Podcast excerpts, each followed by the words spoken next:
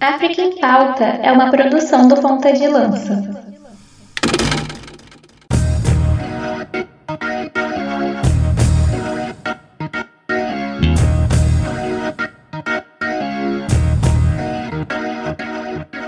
Atenção, Ponta de Lança! Começa agora o África em Pauta, a ponta da lança da informação sobre o continente mãe. No África em Pauta, você se informa sobre política, economia, esporte, cultura e, por que não, fazer um resgate histórico. Bom, a gente chega aí para o nosso episódio 14, a gente chega tinindo, tinindo, tinindo, trincando e eu não poderia começar um episódio sem, obviamente, chamar a participação do meu amigo, o homem que corta mais do que grileiro na atual gestão do Ministério da Saúde, Luiz Fernando Mãos de Tesoura Filho. E digo mais, cortando mais que Douglas Costa pela lateral direita de ataque do Grêmio Futebol Porto Alegre. Ai, ai. Ó, oh, Luiz, é, o, o, meu irmão, o Marcos Deves Júnior, ele é torcedor também da, da Juventus, né? E ele não gosta muito do Douglas Costa, não. Do, do, do Douglas Costa. Ele não, não é muito fã, não. Mas aí depois você, você entende, vai, vai entender com ele aí o que, que, por que ele não gosta. Vamos Mas enfim, um Luiz. É. Seja bem-vindo a mais um episódio.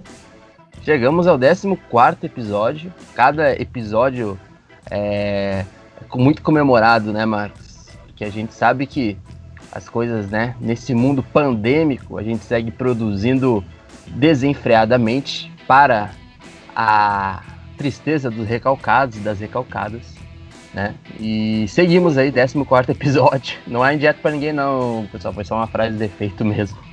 E, mas seguimos. É, essas últimas duas semanas, né, Marcos? Muito movimentado no continente africano.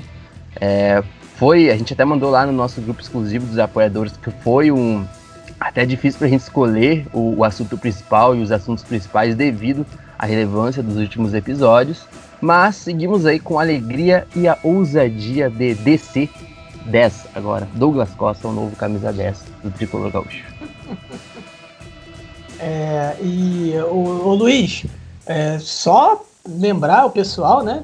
Que é o seguinte, não esqueçam de nos seguir no arroba pontalancapdl. Mas arroba pontalancapdl aonde?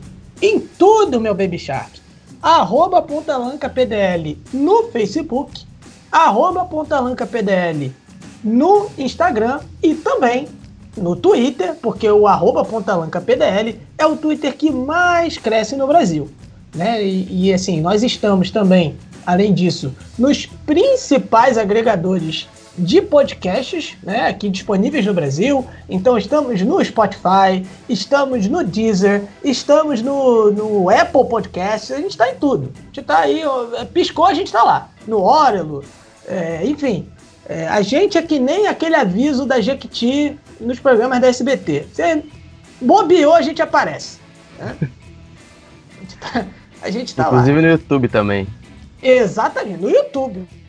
Você que gosta de ouvir o seu podcast lá no YouTube, meu amigo, estamos lá também. Ouça, curte, compartilha, comenta lá no YouTube, entendeu? Dê essa moral no YouTube do Ponta de Lança, que é o canal Ponta de Lança PDL, né? Então, nos sigam, nos curtam, nos compartilhem, né? Para que a gente possa crescer cada vez mais, né, Luiz?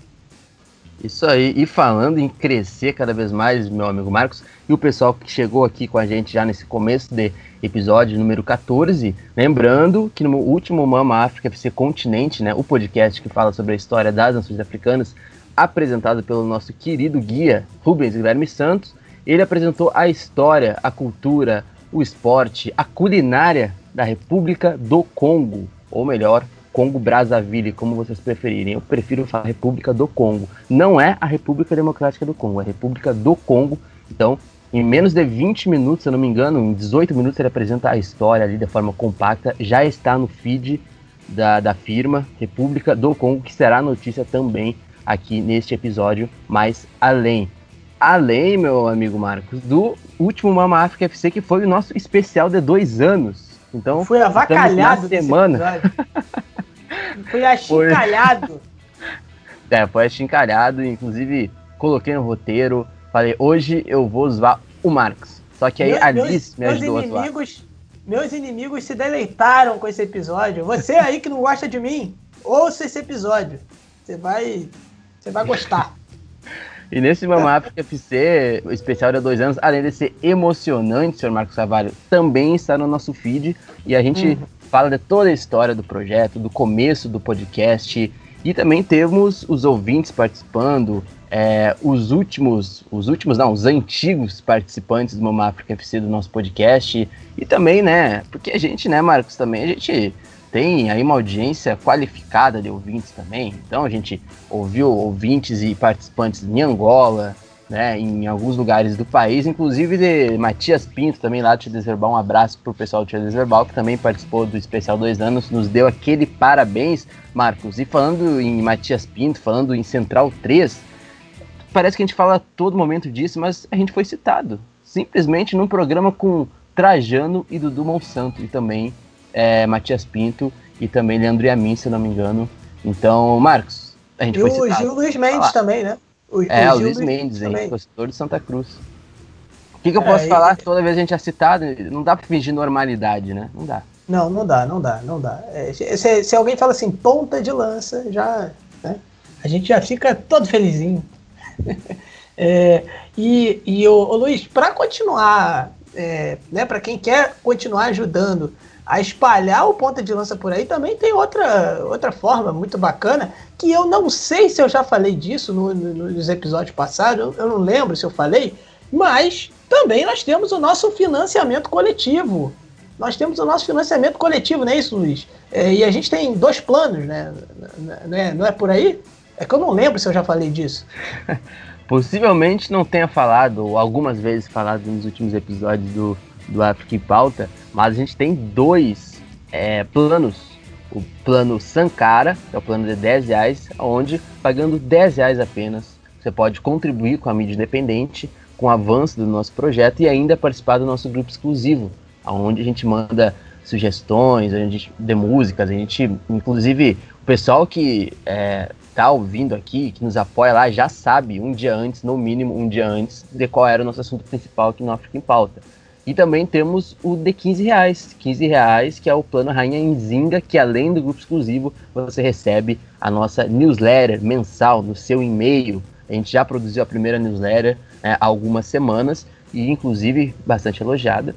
E é lá onde a gente traz alguns conteúdos específicos produzidos e escolhido a dedo, né? Uma curadoria de textos, uma, uma curadoria de tudo que não saiu no ponta de lança né? E, referente aos, às semanas passadas, ao mês vigente e ao mês passado também. Então essa newsletter você recebe a newsletter exclusiva do Ponto de Lança e eu posso dizer que não se encontra algo do tipo no Brasil, pelo menos até a data dessa publicação desse podcast. Então, por 15 reais, na descrição aqui desse episódio está o link, está também ali é, a opção do Pix também, que é uma recompensa que você pode fazer. Como o Marcos já disse num desses episódios, tem 4 reais, 13 reais, a gente aceita, 2, 1 real. Se tiver 15, 20, 20 mil reais, vai ajudar a gente também a produzir mais e a melhorar a qualidade desse podcast também, que é uma das nossas metas, né, Marcos? Melhorar a qualidade do áudio desse podcast para que você consiga ter o melhor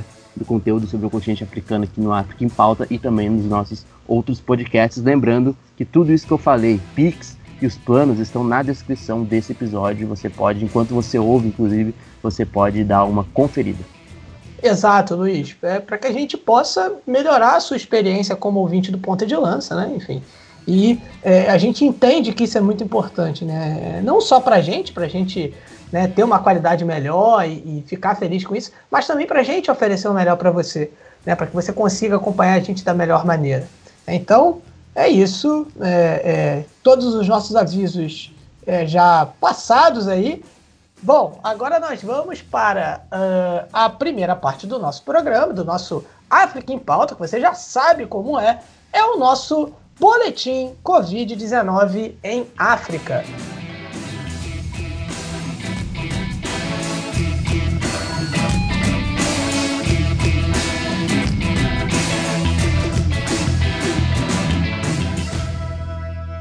África registra mais de 571 mortes e 21.258 infectados nas últimas 48 horas.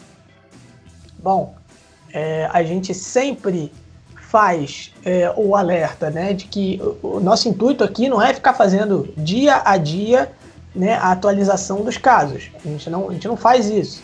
Apesar de, de o, o boletim Covid-19 em África ser uma parte do programa em que a gente fala muito sobre números da Covid-19 no continente africano, é, é mais uma, uma, uma, é, é, uma questão da gente ter aí um panorama de como está, de modo geral, né, a pandemia, é, e é possível você estabelecer comparações, estabelecer, é, é, é enfim, entender como a coisa está funcionando por lá, né, e, enfim, é, estar informado, né? Até porque não, não é muito falado, enfim, é, você não consegue ter um acompanhamento dos números da Covid-19 por aí, né? Mas enfim, é, vamos seguindo então, né? Como nós dissemos aí, 571 mortes nas últimas 48 horas no continente africano, tá? A gente é, chega aí é, ao total no continente africano, desde o início da pandemia, é, o total de 127.923 óbitos, né? É, e também temos aí, né, é, é entre o número de casos, 4 milhões 741 mil pessoas infectadas pelo, pelo SARS-CoV-2.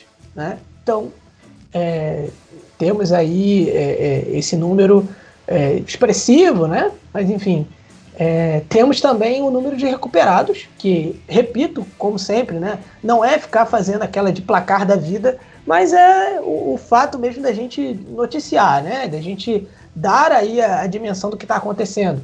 É, o número de uh, recuperados é de 4 milhões 288 mil 857 pessoas, tá bom?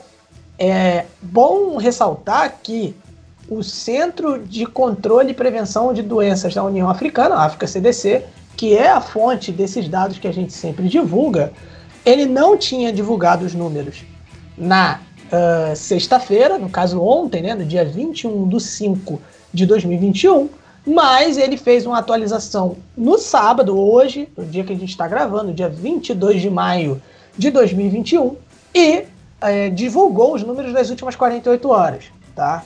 Então, é, meio que, entre aspas, compensou aí a ausência ontem, tá? E aí a gente começa com o nosso giro pelas regiões, né? Enfim, África Austral é, continua sendo a região mais afetada do, do, do continente, né? São 2 milhões e 32 é, mil 555, é, 565 casos, com 63 mil 799 óbitos. Tá? Então, de longe aí a, a região mais afetada, tá? Com a África do Sul sempre puxando o carro aí, né? É, que tem é, a África do Sul conta aí com 1 milhão 628 mil 335 casos, ou seja, é responsável que é responsável aí por, por um número expressivo, né, dos casos da região e 55 mil 719 mortes, tá? no país de uh, Nelson Mandela. É, o norte da África é a segunda região mais atingida. É, nós temos aí 1 milhão 429 mil 940 infecções desde o início da pandemia, tá? Esses números, esses números maiores são sempre desde o início da pandemia, tá? É sempre bom a gente ressaltar isso. E temos aí 42.880 vítimas, né? enfim, na região aí por conta do novo coronavírus. A África Oriental tem aí 637.759 infecções, com 12.369 mortes. E a África Ocidental né, tem um número de infecções aí de 469.721 pessoas e uh, com um número de mortes de 6.188. É, repetindo, repetindo, que é uma coisa que eu falei no episódio passado, enfim, a África Ocidental, por exemplo, abriga a Nigéria, né, abriga no sentido de que enfim, a Nigéria fica na, nessa região da África Ocidental e é só o, país, o país mais populoso do continente, com cerca aí de 200 milhões de pessoas. Tá? Então fica aí essa, esse dado, né? enfim, essa, esse, esse contexto né, é, em que os números estão encaixados. Na África Central, os casos de infecção são cerca de 171.015, é, com 2.687 óbitos, sempre com a observação de que a Tanzânia, é, enfim, por muito tempo negou que existisse coronavírus e não contabilizou. Tá? E, enfim, os relatos de tanzanianos que chegam a outros países é, infectados é, não são poucos. A gente já falou, inclusive, aqui uh, de um caso de, de, uma equipe tanzaniana que foi jogar que foi jogar na Angola, em, perdão, em Angola, né, os ouvintes angolanos é, me, é, é, me puxariam a orelha agora. Aqui no Brasil a gente até é, usa é, o na, né, a gente usa a preposição na é, para falar de Angola, mas lá eles falam em Angola e eles ficam chateados se a gente fala na. Então, me corrijo aqui com os nossos ouvintes angolanos, me perdoem, é a força do hábito às vezes, né? Mas enfim, é, em Angola, o, a equipe tanzaniana foi jogar e chegaram lá com quatro infectados. E aí, enfim, foi toda uma polêmica. Você pode acompanhar isso lá no Ponta de Lança, no arroba no, no Twitter. A gente falou sobre esse caso, né, dos jogadores tanzanianos, toda a polêmica que se deu no jogo da volta, enfim, é, registros de, de, tanzanianos que chegavam a outros países e uh, testavam positivo para a Covid-19. E, e assim, é, eu, não, eu não sou virologista, óbvio, acho que vocês sabem disso. Mas uma coisa que é, é consenso né, entre virologistas, etc., é que quando você tem a situação de um país que tem um número de casos que não está tão grande assim, ou que não tem número de casos, é, como foi a Tanzânia, mas chegam cidadãos daquele país em outros lugares é, testando positivo, isso quer dizer, meu amigo, que a situação não tá legal, não. Né? Que a situação tá, não é o que né, o pessoal alarma. Porque se quem tá saindo tá chegando lá positivo, imagina quem tá lá. Né? Então, e fora né, mencionarmos o fato de que é, há a suspeita é, de que John Magufuli, ex-presidente da Tanzânia, é um completo negacionista uh, do coronavírus, tenha morrido justamente né, pelas complicações do vírus, tá? O que, que eu estou dizendo aqui? Bem feito para ele? Ninguém mandou ser negacionista? Não, não estou dizendo isso. Hipótese alguma, tá? Eu só estou é, colocando aqui essa questão para deixar bem claro, né? Enfim, tem esse contraste, obviamente, mas não tá, não, de, de modo algum eu, eu falaria isso e, e eu realmente estou falando bem sério quando eu falo quando, quando eu falo isso, tá bom? É, mas então, vamos seguindo aqui. A gente estava na África Oriental, que, que inclusive tem um país entre os mais afetados, enfim, número de mortes, né? Daqui a pouco a gente vai falar disso, que é a Etiópia, né? Naquele nosso ranking que a gente sempre fala. E na África Central, os casos de infecção são de 171.015, né? E é, temos aí 2.687 óbitos registrados antes da gente para o ranking né, dos países, na verdade, a gente vai dar só um pulinho na, uh, na comunidade, aí vamos dizer, vamos né, nessa sub-região do continente africano, é, que não são de países é, vizinhos, assim, né, mas que são os países que é, são de língua portuguesa, tá? Que tem como, como língua portuguesa, tem a língua portuguesa como idioma oficial. Na, na região é, dos países lusófonos, temos é, Moçambique registrando 831 mortes e dentro de 70.551 casos. Angola tem 709 óbitos, com 31.909 casos. Cabo Verde, 254 mortos, dentro de 20.033 casos. Guiné Equatorial, 112 mortes dentro de 8.436 casos. Guiné-Bissau, 68 mortos dentro de 3.749 casos. São Tomé e Príncipe, 35 mortos dentro de 2.335 casos.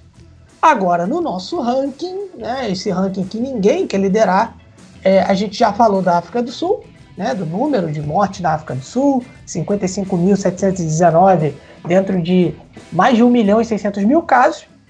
O segundo país com mais casos é o Egito, tá? É, com 14.611 mortes e 251.539 infectados, né? Números bem distantes da África do Sul. Depois, também no norte da África, Tunísia, com 12.141 óbitos, 332.833 casos. Marrocos, que é o tema principal do programa de hoje. É, Marrocos barra Espanha, tema principal do programa de hoje. Espanha, como assim? Sim, meu querido, quando a gente chegar lá, é, é a primeira notícia do nosso último bloco, então fica com a gente que você vai entender essa história aí, né, na Espanha ser também é, é, uma das partes principais do nosso programa de hoje.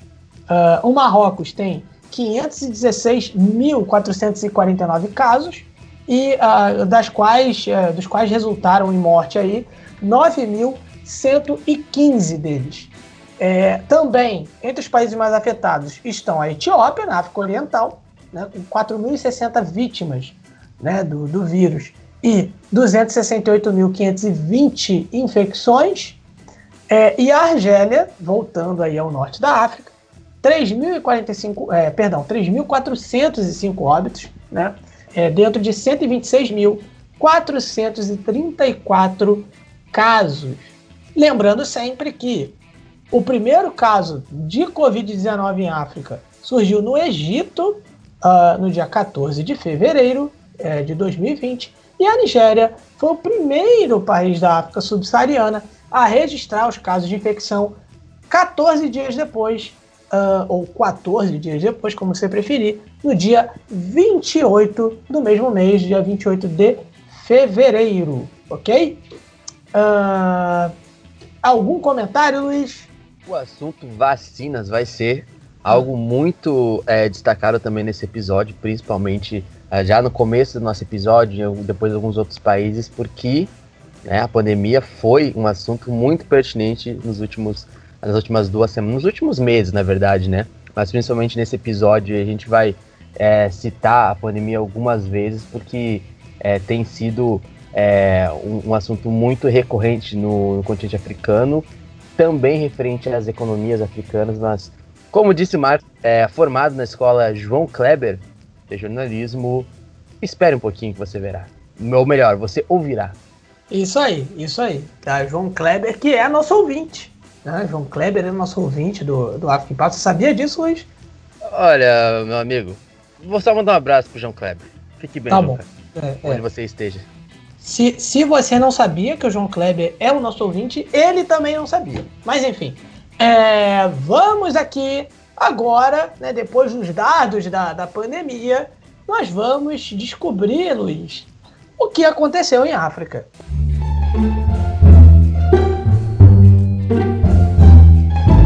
Vamos aí com o nosso Aconteceu em África, né, Luiz? E eu gostaria de começar com uma pergunta.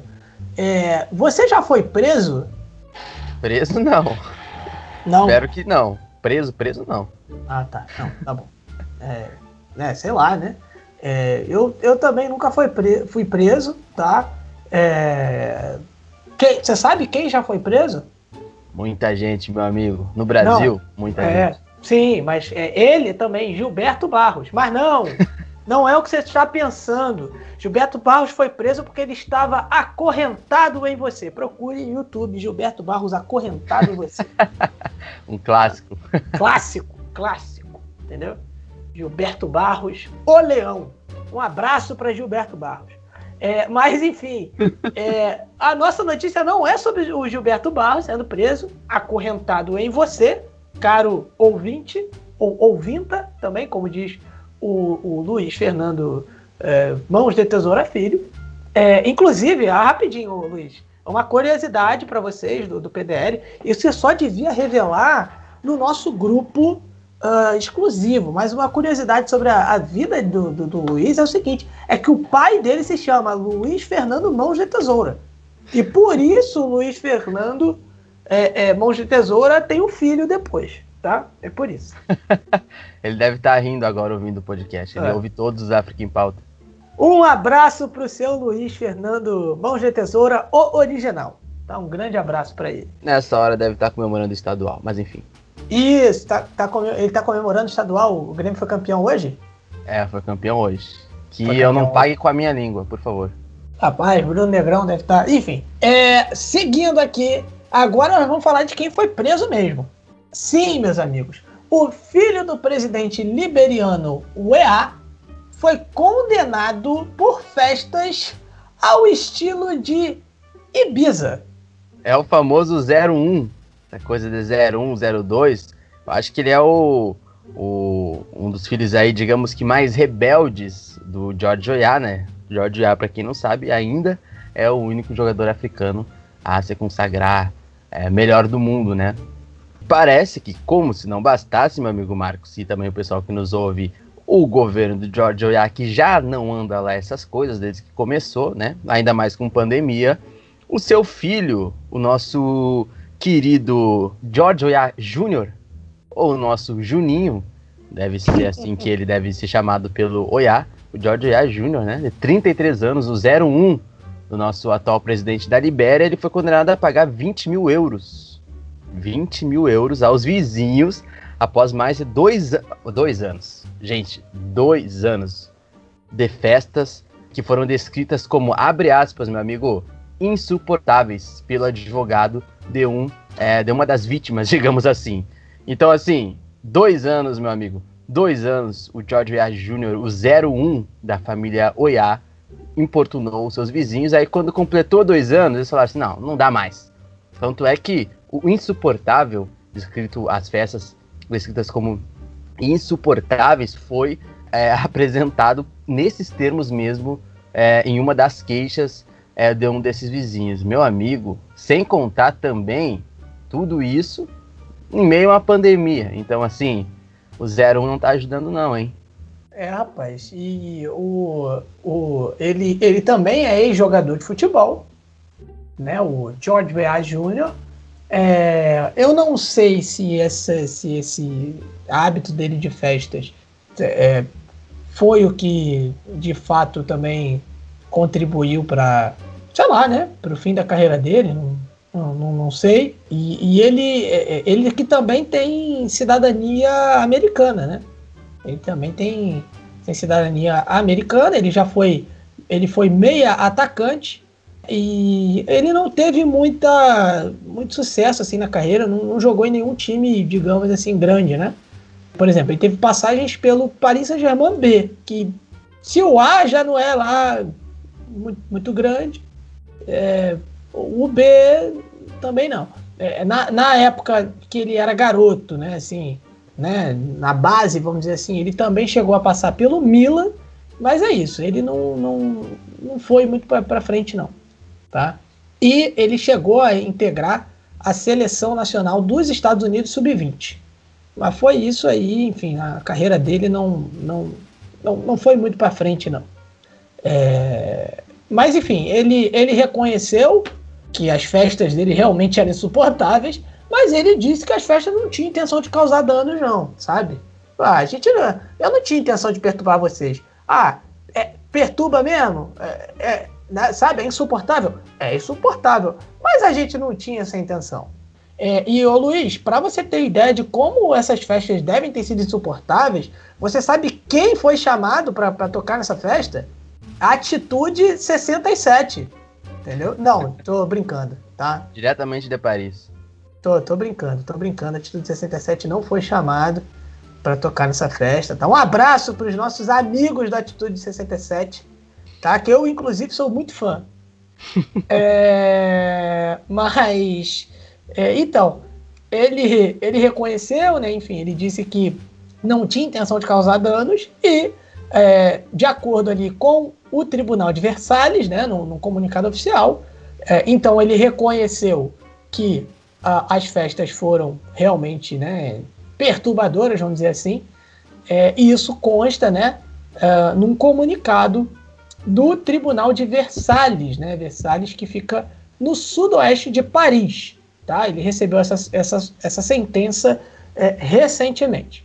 E aí, no caso, a pena foi até um pouco maior do que o esperado, né, o, o Luiz? E, mas o, o advogado disse que é isso aí mesmo, que foi uma sentença justa e exemplar, inclusive, né? É, inclusive, não à toa que ele, esse caso, ele até, digamos que foi entrevistado ou algo assim pelo Le Parisien, né, na França. E aí, meu amigo Marcos e pessoal que nos ouvem, é, só, só para dar uma, situa uma mais uma situada sobre as peripécias do nosso querido George Oya Jr., é, ele foi visto né, nesse, num apartamento no centro de Paris, certamente, né, onde, é, além desses termos que a gente já usou, é, os vizinhos relataram que eram noites, ele passava noites de altas, com altas músicas eletrônicas no apartamento, gritos de bêbados na varanda, em comportamento agressivo. E, e só para concluir, aonde o 01 da família Oiá é, né, tava perambulando, como é que era o clima dessas festas, era o seguinte, um outro vizinho descreveu a festa como música bumbum com garotas e champanhe. Então, assim, eu acredito, meu amigo Marcos, inclusive solto uma fala dele, que o George A fala, o George A Jr. fala o seguinte pro, pro, pro, Le, pro Le Parisien, perguntado pela reportagem se o seu pai, George A, presidente da Libéria, o que, que ele achava sobre isso, o Oya Jr. falou o seguinte: ele está muito irritado, muito zangado. Eu diria que ele nem volta para a Libéria tão cedo. Exatamente. Eu, o Luiz, você gosta de música bumbum? Depende do que, depende com, do que seja, meu com, amigo. Com gritos de bêbados ainda... e garotas? Não, você, ainda não Você é desse? Você é dessa. Eu, eu ainda não tenho o remelete de Marcos Carvalho é, dançando Kuduro, dançando Kuduro no centro né, de Luanda, em Angola. Luanda, Isso aconteceu. É. Aconteceu, verdade. Aconteceu. Fiz, eu fiz aulas, mas eu não. Eu, os, os professores é, desistiram. Mas é, tenho sim, tenho, tenho, tenho vontade de aprender a dançar, mas é, os professores da aula pública lá, tipo, que todo mundo pode fazer, desistiram. Você tem uma noção. Mas é, mas é isso, gente. É, então fica aí, né, a notícia sobre o George Weah Jr., o Juninho, o Jorginho, que, enfim, deve levar uma bronca aí do, do seu pai. Agora eu acho que ele vai ficar mais tranquilo, acho que ele vai ouvir Liberian Girl do, do Michael Jackson, do disco Bad, que não é lá aquela coisa toda, mas é um bom disco. Ouçam Michael Jackson, principalmente antes dele operar o nariz. A gente vai começar o nosso giro aí pelo continente africano. Vai começar com os nossos blocos de notícia, o nosso verdadeiro mochilão.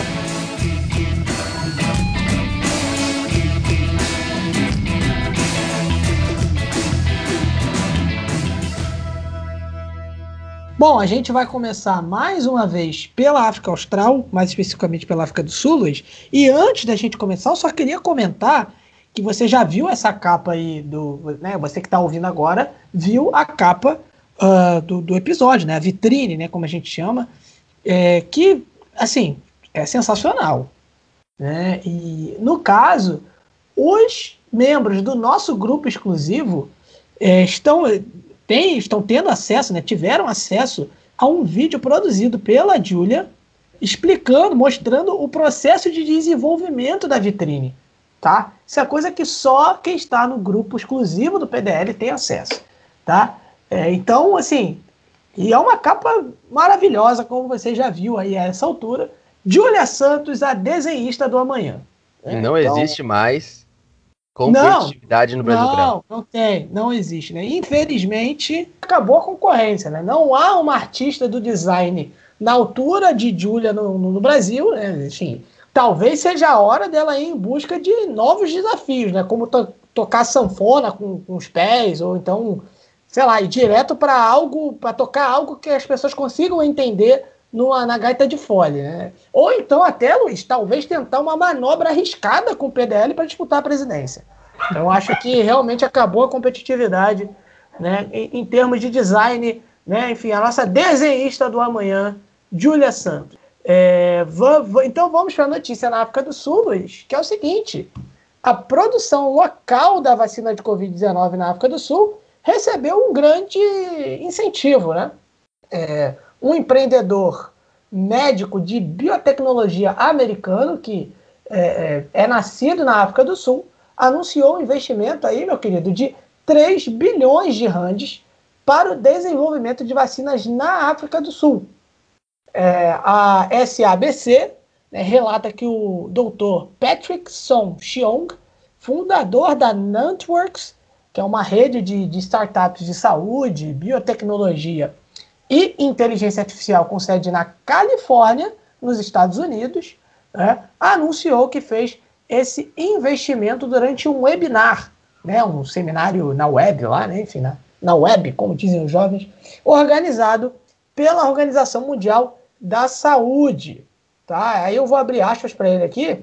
Nós, como uma organização, vamos comprometer o inicial de 3 bilhões de rands para catalisar esta atividade na África do Sul e depois trabalhar com a África para que a capacidade, a África aqui agora o continente, né, para que a, para que a capacidade e, mais importante, vacinologia de segunda geração, terapia celular de segunda geração, sistemas de entrega de segunda geração possam ser habilitados. Aí né, ele continua também falando, né?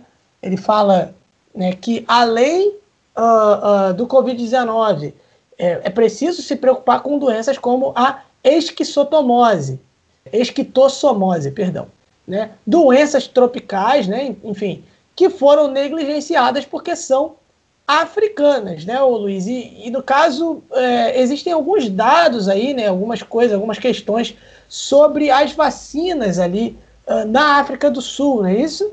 Isso mesmo, Marcos, o pessoal que nos ouve. Quem acompanha nosso podcast, nossos podcasts, o, o Boletim Covid-19 é produzido pelo Marco sempre no início do programa, deve ter percebido que a África do Sul, é, desde o início, praticamente, tem sido a nação africana aí com mais afetados pelo coronavírus. E a gente viu que entre 2020 e 2021 pouca coisa mudou no sentido de, da produção de vacinas ou no recebimento de vacinas. A África do Sul ela ainda tem uma grande dificuldade, é de gestão também, é de estratégia em relação ao recebimento de vacinas, é, em relação aos insumos. Então, assim, lembrando também, lembrando também antes de eu é, contextualizar sobre as vacinações na África do Sul atual e tentar fazer aí é, um breve, uma breve contextualização, é o seguinte: a, o mesmo médico ele disse que é necessário as vacinas de segunda geração, mas que também há necessidade né, da, de uma criação de plataformas amplas, tá? que são as plataformas de vetor viral, plataformas de, como o Marco disse, de terapia celular e tudo mais. E o que, que ele quis dizer com isso? O que, que ele quis dizer com isso? Porque a construção dessas plataformas, digamos assim, a África, entendida como continente africano, consiga produzir suas próprias vacinas. E quando ele cita essas outras doenças na esteira, digamos assim, é, do coronavírus, ele quer dizer também que sim, temos aí um problema de insumo de produção própria é, de vacinas no continente africano, pela incapacidade é, de, de, das economias no continente africano, é, também é, por uma questão que o continente africano são 54 países, cada país com sua, é, com sua estratégia, com, com seu tamanho populacional, mas no caso da África do Sul, a África do Sul é uma das economias mais uh, vigorosas, por exemplo, né? É um dos países aí, digamos que tem um poderio financeiro em relação a algumas outras nações africanas e que, em tese, se esperava ter uma estratégia muito mais rápida em relação à vacinação é, do coronavírus no país. E isso, Marcos e o pessoal que nos ouve, não tem acontecido. Tanto é que os primeiros ensaios é, da vacina para a Covid-19 no continente africano foram na África do Sul ainda no ano passado, em junho de 2020 ainda. Então, os primeiros ensaios da vacina Covid-19 foram na África do Sul, ainda lá com a Universidade de Oxford, né, em parceria com uma outra universidade é, do país sul-africano. Né? Ou seja, o projeto ele surgiu naquela época numa, num intuito, num objetivo, né, que tinha muito também a visão e a participação da União Africana, que era tentar conceber o fato de que o continente africano conseguisse desenvolver essa estrutura para os outros países do continente, né, a fim de desenvolver potenciais vacinas de Covid-19 eficazes dentro do continente africano, mas a gente viu que isso não foi possível. A gente tem aí é, na África do Sul um país que, como eu disse, tem um alto índice de infecção e de mortos, certo? E, para completar, quando eu falei sobre vacinação, a África do Sul até agora, Marcos, vacinou apenas 1% da sua população. 2021, até pelo menos a, essa data desse podcast, a África do Sul vacinou apenas 1% da sua população. Ao passo que essa semana, atualizando também o pessoal, é, a África do Sul lançou uma vacinação em massa. A África do Sul agora começa a tentar priorizar as pessoas com mais de 60 anos e os grupos prioritários. Então, basicamente, a África do Sul ainda está nessa fase bem inicial, assim como o Brasil estava há pouco tempo atrás, né, de começar vacinando pelas pessoas, pelos grupos prioritários, pelas pessoas é, mais velhas, né, acima de 60 anos, os idosos e tudo mais. E na, nessa semana que a África do Sul lançou essa campanha em massa, é, o próprio governo já é, publicou um, um relatório, uma informação dizendo que planeja imunizar no mínimo 16 milhões e meio de pessoas nos próximos seis meses, incluindo desses 16 milhões e meio, 5 milhões de pessoas sendo idosos com mais de 60 anos até o final de junho, ou seja, até o final do próximo mês. Então agora a África do Sul tenta acelerar esse processo, até porque eu acredito que o avanço da África do Sul em vacinar em massa, percebendo que a África do Sul é uma grande potência que vai servir como exemplo para outras nações africanas, é importante também para a gente pensar os rumos dos outros países no continente africano. Lembrando que, por exemplo, a gente já noticiou é, uma época atrás, alguns episódios atrás, que o Marrocos já iniciou isso há, há, há muito tempo, a vacinação em massa. Né? Marrocos também é um país bastante afetado é, no continente africano pelo coronavírus, já iniciou há cerca de um mês, um mês e meio atrás, essa vacinação em massa, e mesmo assim a África do Sul com todos os problemas, agora apenas que começa a fazer essa vacinação em massa. E para concluir, lembrando, a África do Sul vai receber, já recebeu essas vacinas no domingo passado, no domingo anterior à publicação desse podcast, e elas são até esperadas, para além delas, até o final de junho é esperado mais 4 milhões de doses da Pfizer e 2 milhões de doses da Johnson Johnson, meu amigo. Então, sempre bom aí ressaltar um histórico e o contexto da África do Sul até este momento, que, como eu disse, em, até agora, pelo menos, essa publicação do podcast vacinou 1% da sua população. Isso, meu amigo. Então, é, tá aí nessa situação das, das vacinas, enfim, é um bom incentivo. Aqui, no caso, incentivo é mais para desenvolvimento, né? É, não é nem um incentivo para compras de vacinas, mas também para desenvolvimento de vacinas contra o novo coronavírus. Que, por mais que a gente já tenha várias vacinas aí, eu acho, eu acho, posso estar enganado, mas eu acho que essa busca por é, desenvolvimento de novas vacinas com relação ao, ao SARS-CoV-2, eu acho que não vai parar, não. Né? Porque a gente tem variantes, em, enfim, já temos a variante indiana, por exemplo, que já chegou no continente africano e a gente vai falar disso. É, enfim, é, talvez as variantes elas se, uh, se tornem resistentes às vacinas, enfim, e aí a gente, eu acho que a gente vai continuar nessa luta aí por bastante tempo. Na África do Sul, ô, Luiz, é, o alto funcionário suspenso do partido governante é, da África do Sul leva Ramaphosa ao tribunal. Ele, é, é no caso, tinha um cargo de liderança no Congresso Nacional Africano, né, que é o, o, o partido do Círio Ramaphosa, e ele levou o, o, o presidente uh, Ramaphosa ao tribunal uh, recentemente. É, o Luiz até vai explicar um pouquinho dessa, de toda essa, digamos, confusão envolvendo Círio Ramaphosa. Tá? É, o nome do desse, desse alto funcionário, né? Ele é secretário-geral do ANC, né? Enfim, uh, do, do Congresso Nacional Africano, enfim, ou CNA, enfim. É, ele, o nome dele é Ace Magash, é, Magashuli. Ele uh, destacou profundas fraturas, ou seja, é, o partido está rachado. O partido está rachado não foi nenhuma tentativa de trocadilho. Mas, enfim, é no, no, no mundo do futebol, por exemplo, usam muito essa, essa, essa gíria, né? Para dizer que o elenco está dividido, tem gente que não fala com o outro. Se essas bem que coisas. faz sentido, se bem que faz sentido no caso do ANC. Faz sentido. Isso, né? Faz total sentido.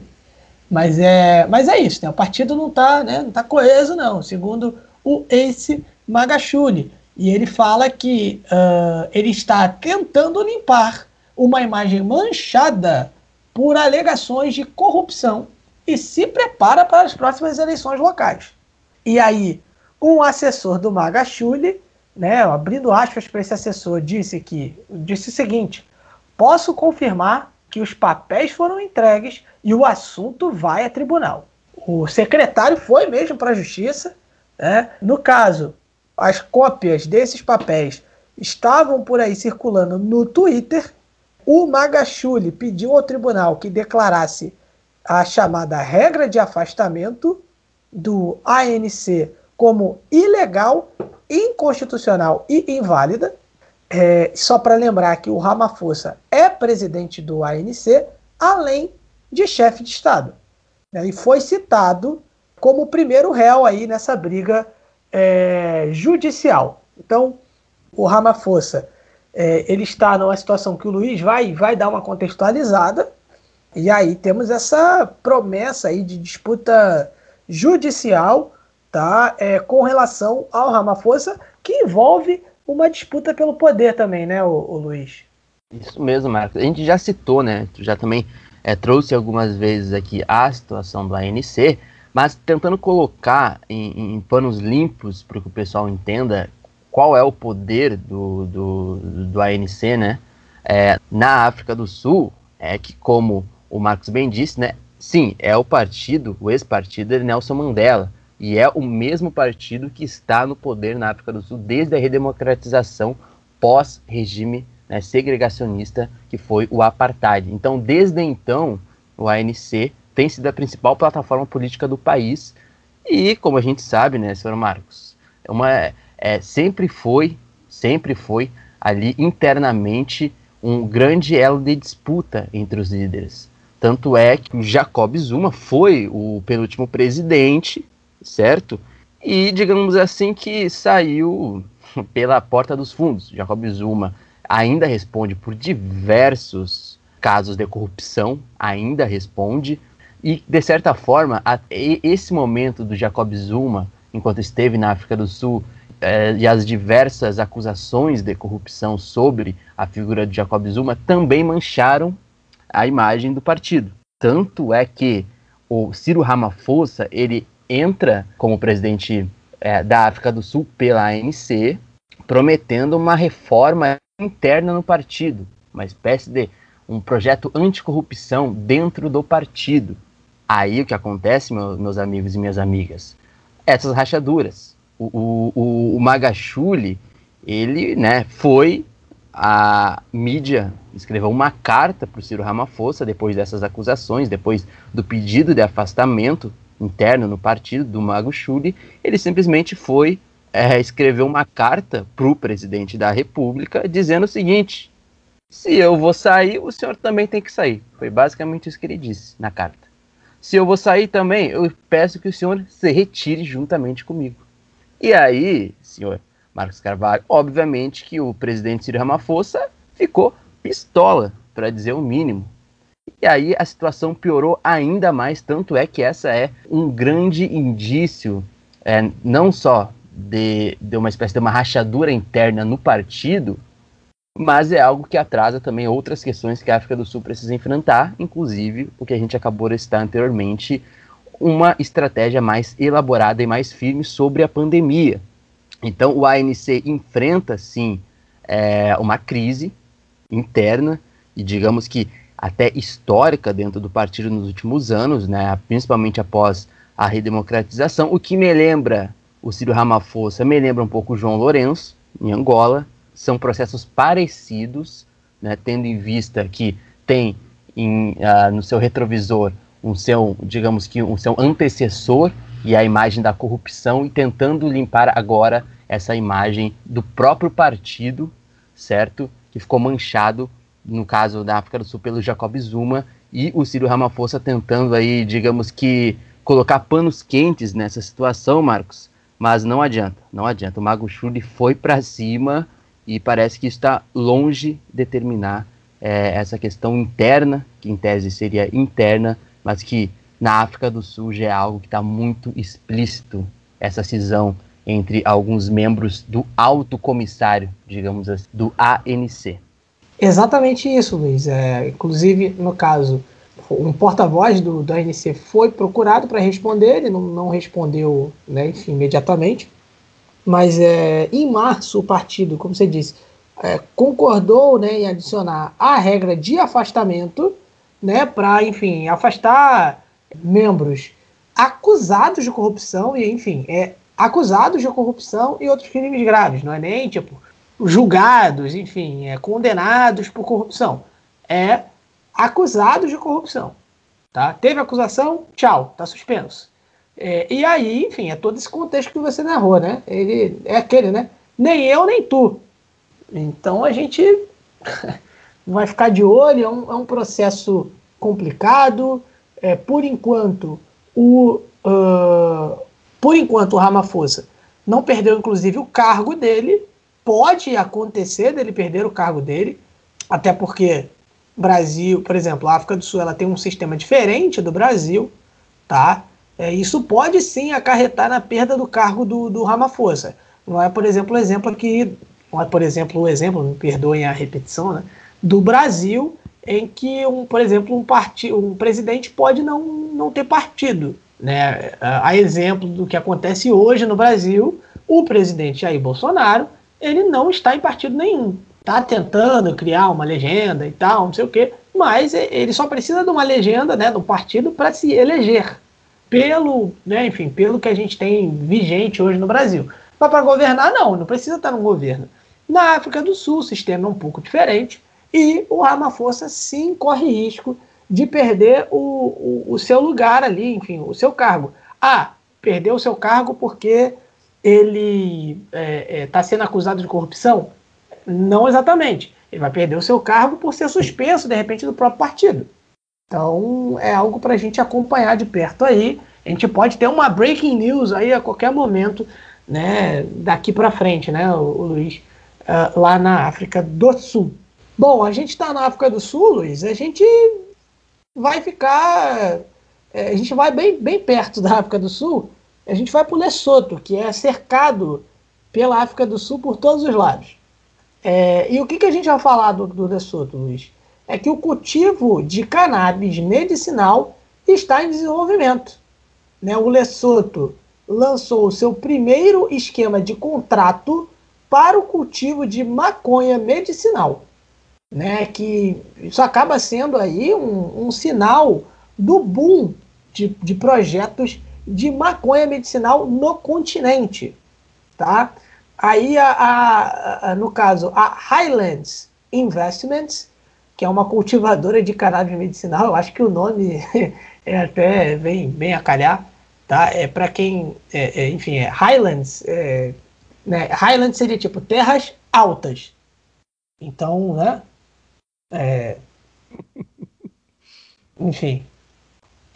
É, enfim, a Highlands Investments que é uma cultivadora de cannabis medicinal, né, que é o tetrahidrocannabidiol, né, ca, eh, perdão, é tetrahidrocannabinol, por favor, né, me desculpem, que é o THC, e o canabidiol, que é o CBD. É, é, é só falar, né, gente, que a, no caso a cannabis medicinal, eu fiz a brincadeira aqui com o alto e tal, é, não, não, não é para isso, as pessoas não usam a cannabis medicinal para ficar, né, para ficar alto. Não, não é, não é para isso. Tem estudos, né, que é, em pacientes de, com câncer, né, em processo ali de quimioterapia, é, tem ali um, um, valor medicinal também. Esse é um debate interessante, mas vou deixar tu completar para a gente, até para o uhum. pessoal saber, é, é, digamos que com não, não confundir as coisas, né? Como tu bem disse, né, Marcos? Do uso recreativo para esse caso, né? De cannabis medicinal. É, é. E aqui também eu não estou emitindo nenhum juízo de valor ou uh, dizendo que tem que ser legalizado ou não é, a questão do, do, uso recreativo, tá? Ah, mas por que, que você não. Não, porque não é o, o assunto, tá? A gente está falando de outra coisa, então, né? Ah, mas qual é a sua opinião? Não, não interessa, a gente não está falando disso, tá? Com toda a gentileza. É, vamos lá, galera. Não, só, porque assim, esse é um, é um assunto que inclusive está sendo uh, discutido aqui no Brasil, né? A questão uh, do uso medicinal da, da, da, maconha. É um debate que está acontecendo, óbvio que não com tanto destaque assim, por conta da CPI da Covid, né? Que, que virou um entretenimento para a galera aí no Twitter. Mas eu, eu não estou conseguindo acompanhar muito bem, mas é, enfim, esse assunto está sendo uh, discutido aqui no Brasil. Mas enfim, é, no caso, a Highlands Investments, né, ela só pode vender e despachar os produtos para mercados e clientes que têm o direito legal de receber os produtos em, seu em seus mercados. Então eles não vão, por exemplo, exportar, não vão vender para um lugar onde não é permitido o uso da, da digamos, da maconha medicinal, tá? Para a gente ser bem sucinto. É, então é, é, é tem, tem essa questão.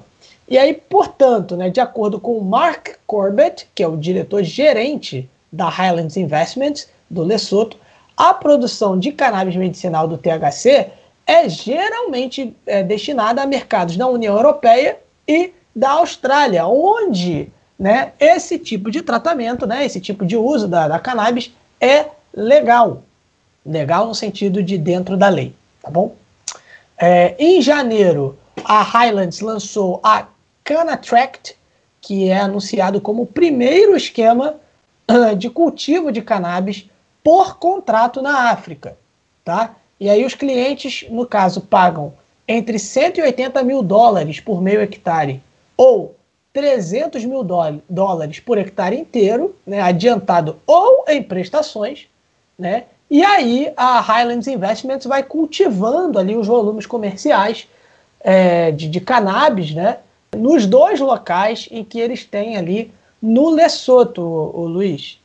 É, e como eu disse, é interessante a gente saber separar o que a gente está falando aqui, né, o uso medicinal, é, que em alguns países são aprovados de acordo com diretrizes, de acordo com estudo, pesquisa e aquela coisa chamada ciência, que todo mundo conhece, mas é importante falar ciência, entendeu?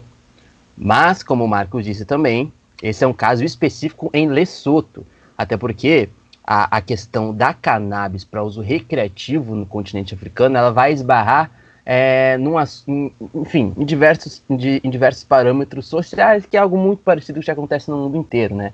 Com o Brasil, é, em outros países. E ao mesmo tempo, o valor notícia de, de, dessa informação que a gente está soltando aqui é o que o Marcos disse, né? É o primeiro contrato desse tipo legalizado no continente africano. Aí está o valor notícia disso. A gente tem outros casos, como a África do Sul, que de certa forma legalizou o uso recreativo, e essa é uma outra treta que tem dado entre ativistas e defensores, é, da, da, até mesmo dos defensores da, da legalização, porque aí tu abre brecha para. Enfim, é, é, uma outra coisa que já envolve empresas, envolve negócios, e não é esse o caso em Lesoto certo? Então Lesoto é, vai se tentando abrir essa primeira, essa primeira margem né, a partir da medicina e do uso né, da erva medicinal. Como eu disse, o continente africano é o continente entre todos do mundo que mais consome a cannabis de forma ilegal, no sentido do uso é, recreativo mesmo ilegal. Não se tem na maioria do, do continente africano um mercado específico né, de, de legalização, de comércio legal né? A parte Marrocos, se eu não me engano, está é, tá nesse processo, é, mas no caso para cannabis medicinal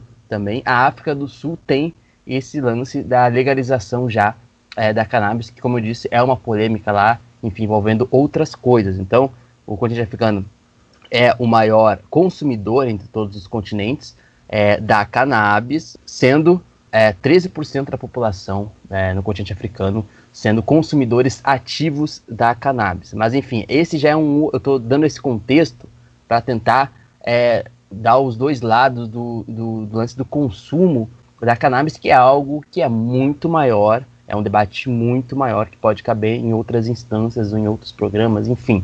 Mas só para vocês terem a noção né, do, do, de como a cannabis é vista dentro do continente africano. E Marcos, para complementar, também lembrando que em alguns países o comércio legal da cannabis começa a ser vista com outros olhos, ainda não aprovada, mas começa a ser vista com outros olhos, principalmente em nações africanas que o cultivo de cannabis para exportação. Normalmente são países que têm ali como principal ou uma das principais exportações e cultivo o tabaco, por exemplo. Então, para esses países como Zimbábue, é, Zâmbia, Ruanda, Uganda, Tanzânia e Quênia, são esses países que exportam bastante é, produtos, é, esses países têm começado a legalizar o, não só o cultivo, mas a exportação legal da cannabis, e aí, enfim, de uso indiscriminado, se for é, para uso medicinal ou não, né, esses países que têm esse histórico né, de exportação e de cultivo do tabaco já anteriormente, que são países que exportam bastante é, essa matéria para nações do continente africano, mas principalmente para fora, para a Europa, principalmente. Enfim, o continente africano segue uma linha bastante a nível Brasil, Estados Unidos, em referência a, ao que significa né, a questão da cannabis, a questão é, que envolve moral, que às vezes envolve religião, que envolve opinião, enfim. Decidam vocês aí, mas essa foi a informação é, do primeiro contrato desse nível formal e legalizado para o uso medicinal no Lesoto. Bom, depois de sair do Lesoto, apesar da gente estar um pouco mais perto da, da, da costa oriental do continente, a gente vai para a costa, é, digamos, ocidental, a costa do Atlântico, a gente vai para Angola, Luiz. É, onde temos aí uma notícia que é, a manchete é sensacional, Luiz. Eu estou aqui, enfim, é, eu compartilhei no grupo com você e demos gostosas risadas por conta da, da matéria, né? Com todo respeito, claro. Mas enfim, da, por conta da manchete. E aí vai.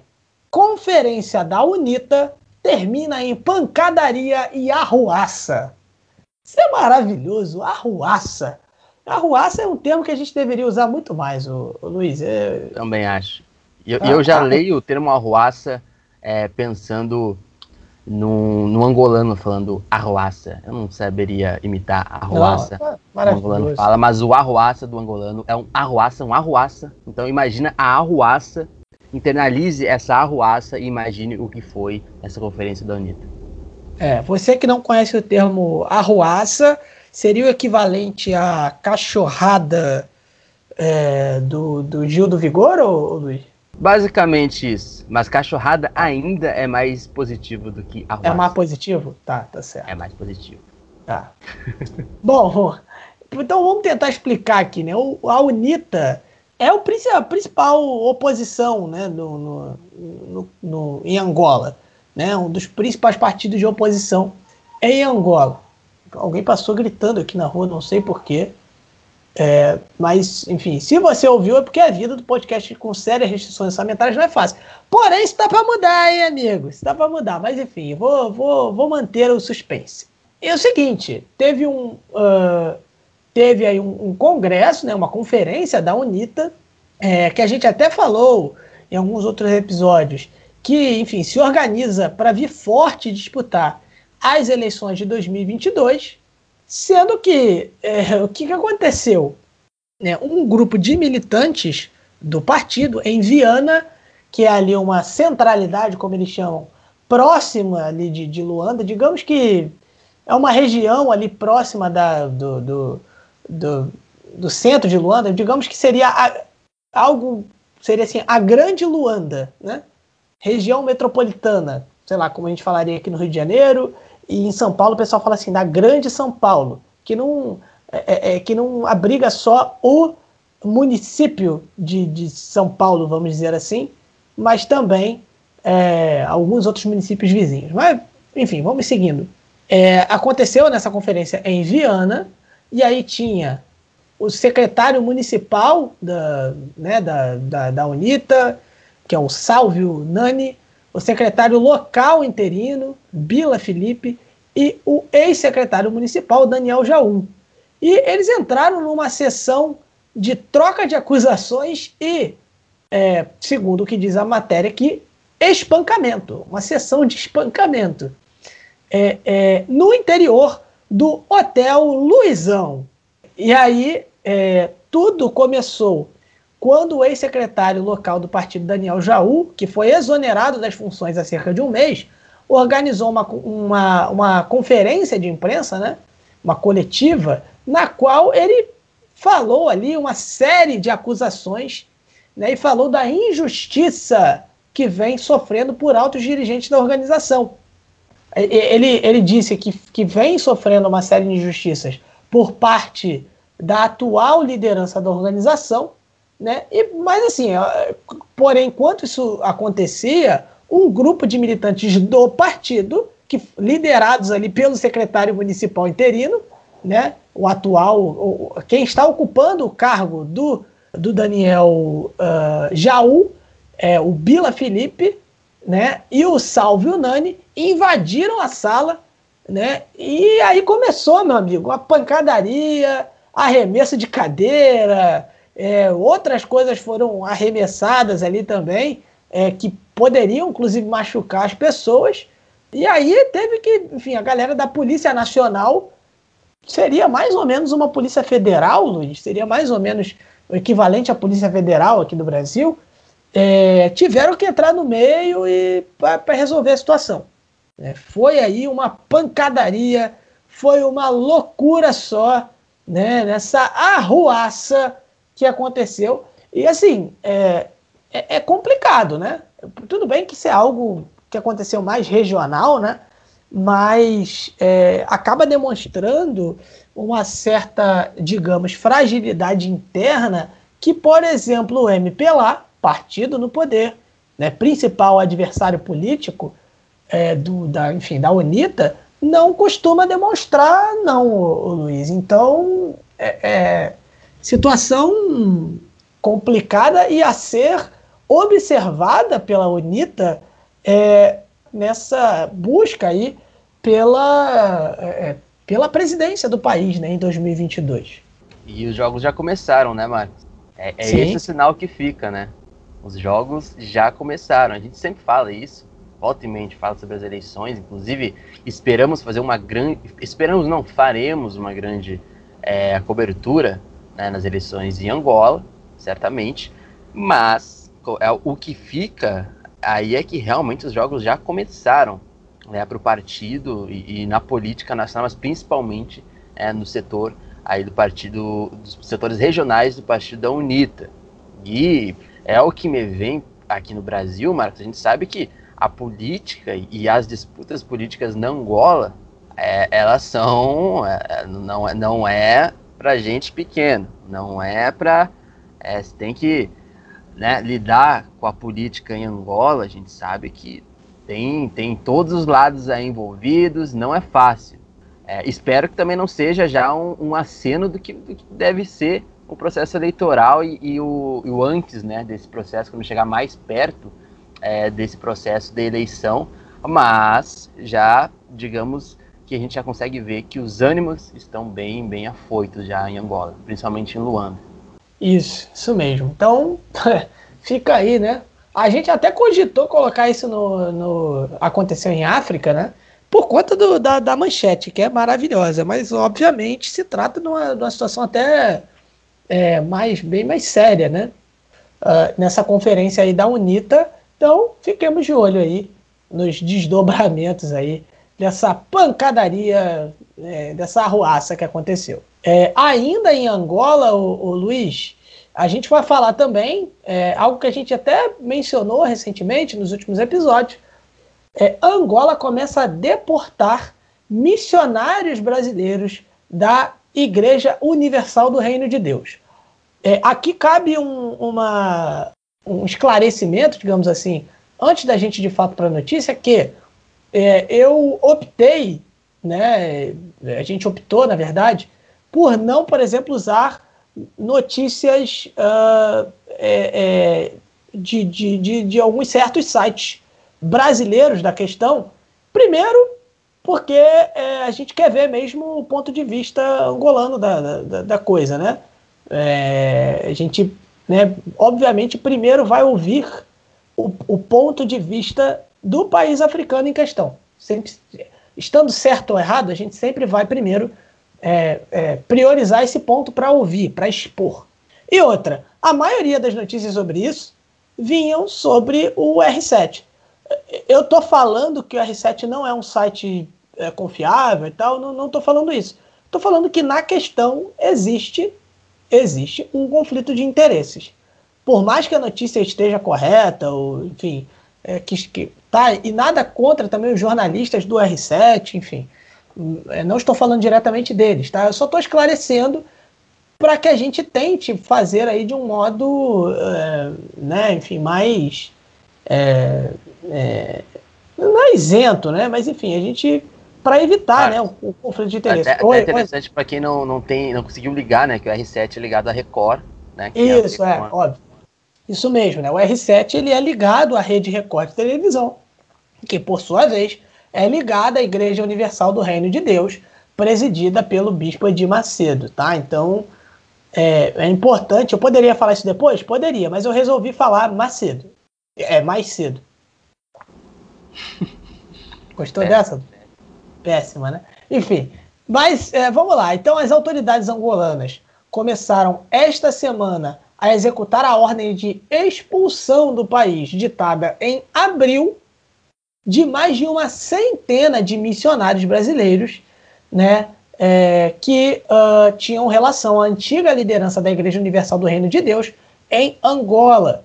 Né? Os missionários tinham oito dias para abandonar voluntariamente o país, tá? e é uma decisão justificada com a situação migratória irregular por caducidade dos vistos. Né? Os vistos expiraram, né? os vistos de permanência no país, e como eles tiveram atividade eclesiástica é, cessada em Angola, atividade eclesiástica, no caso, seria as atividades deles relacionadas à igreja, né?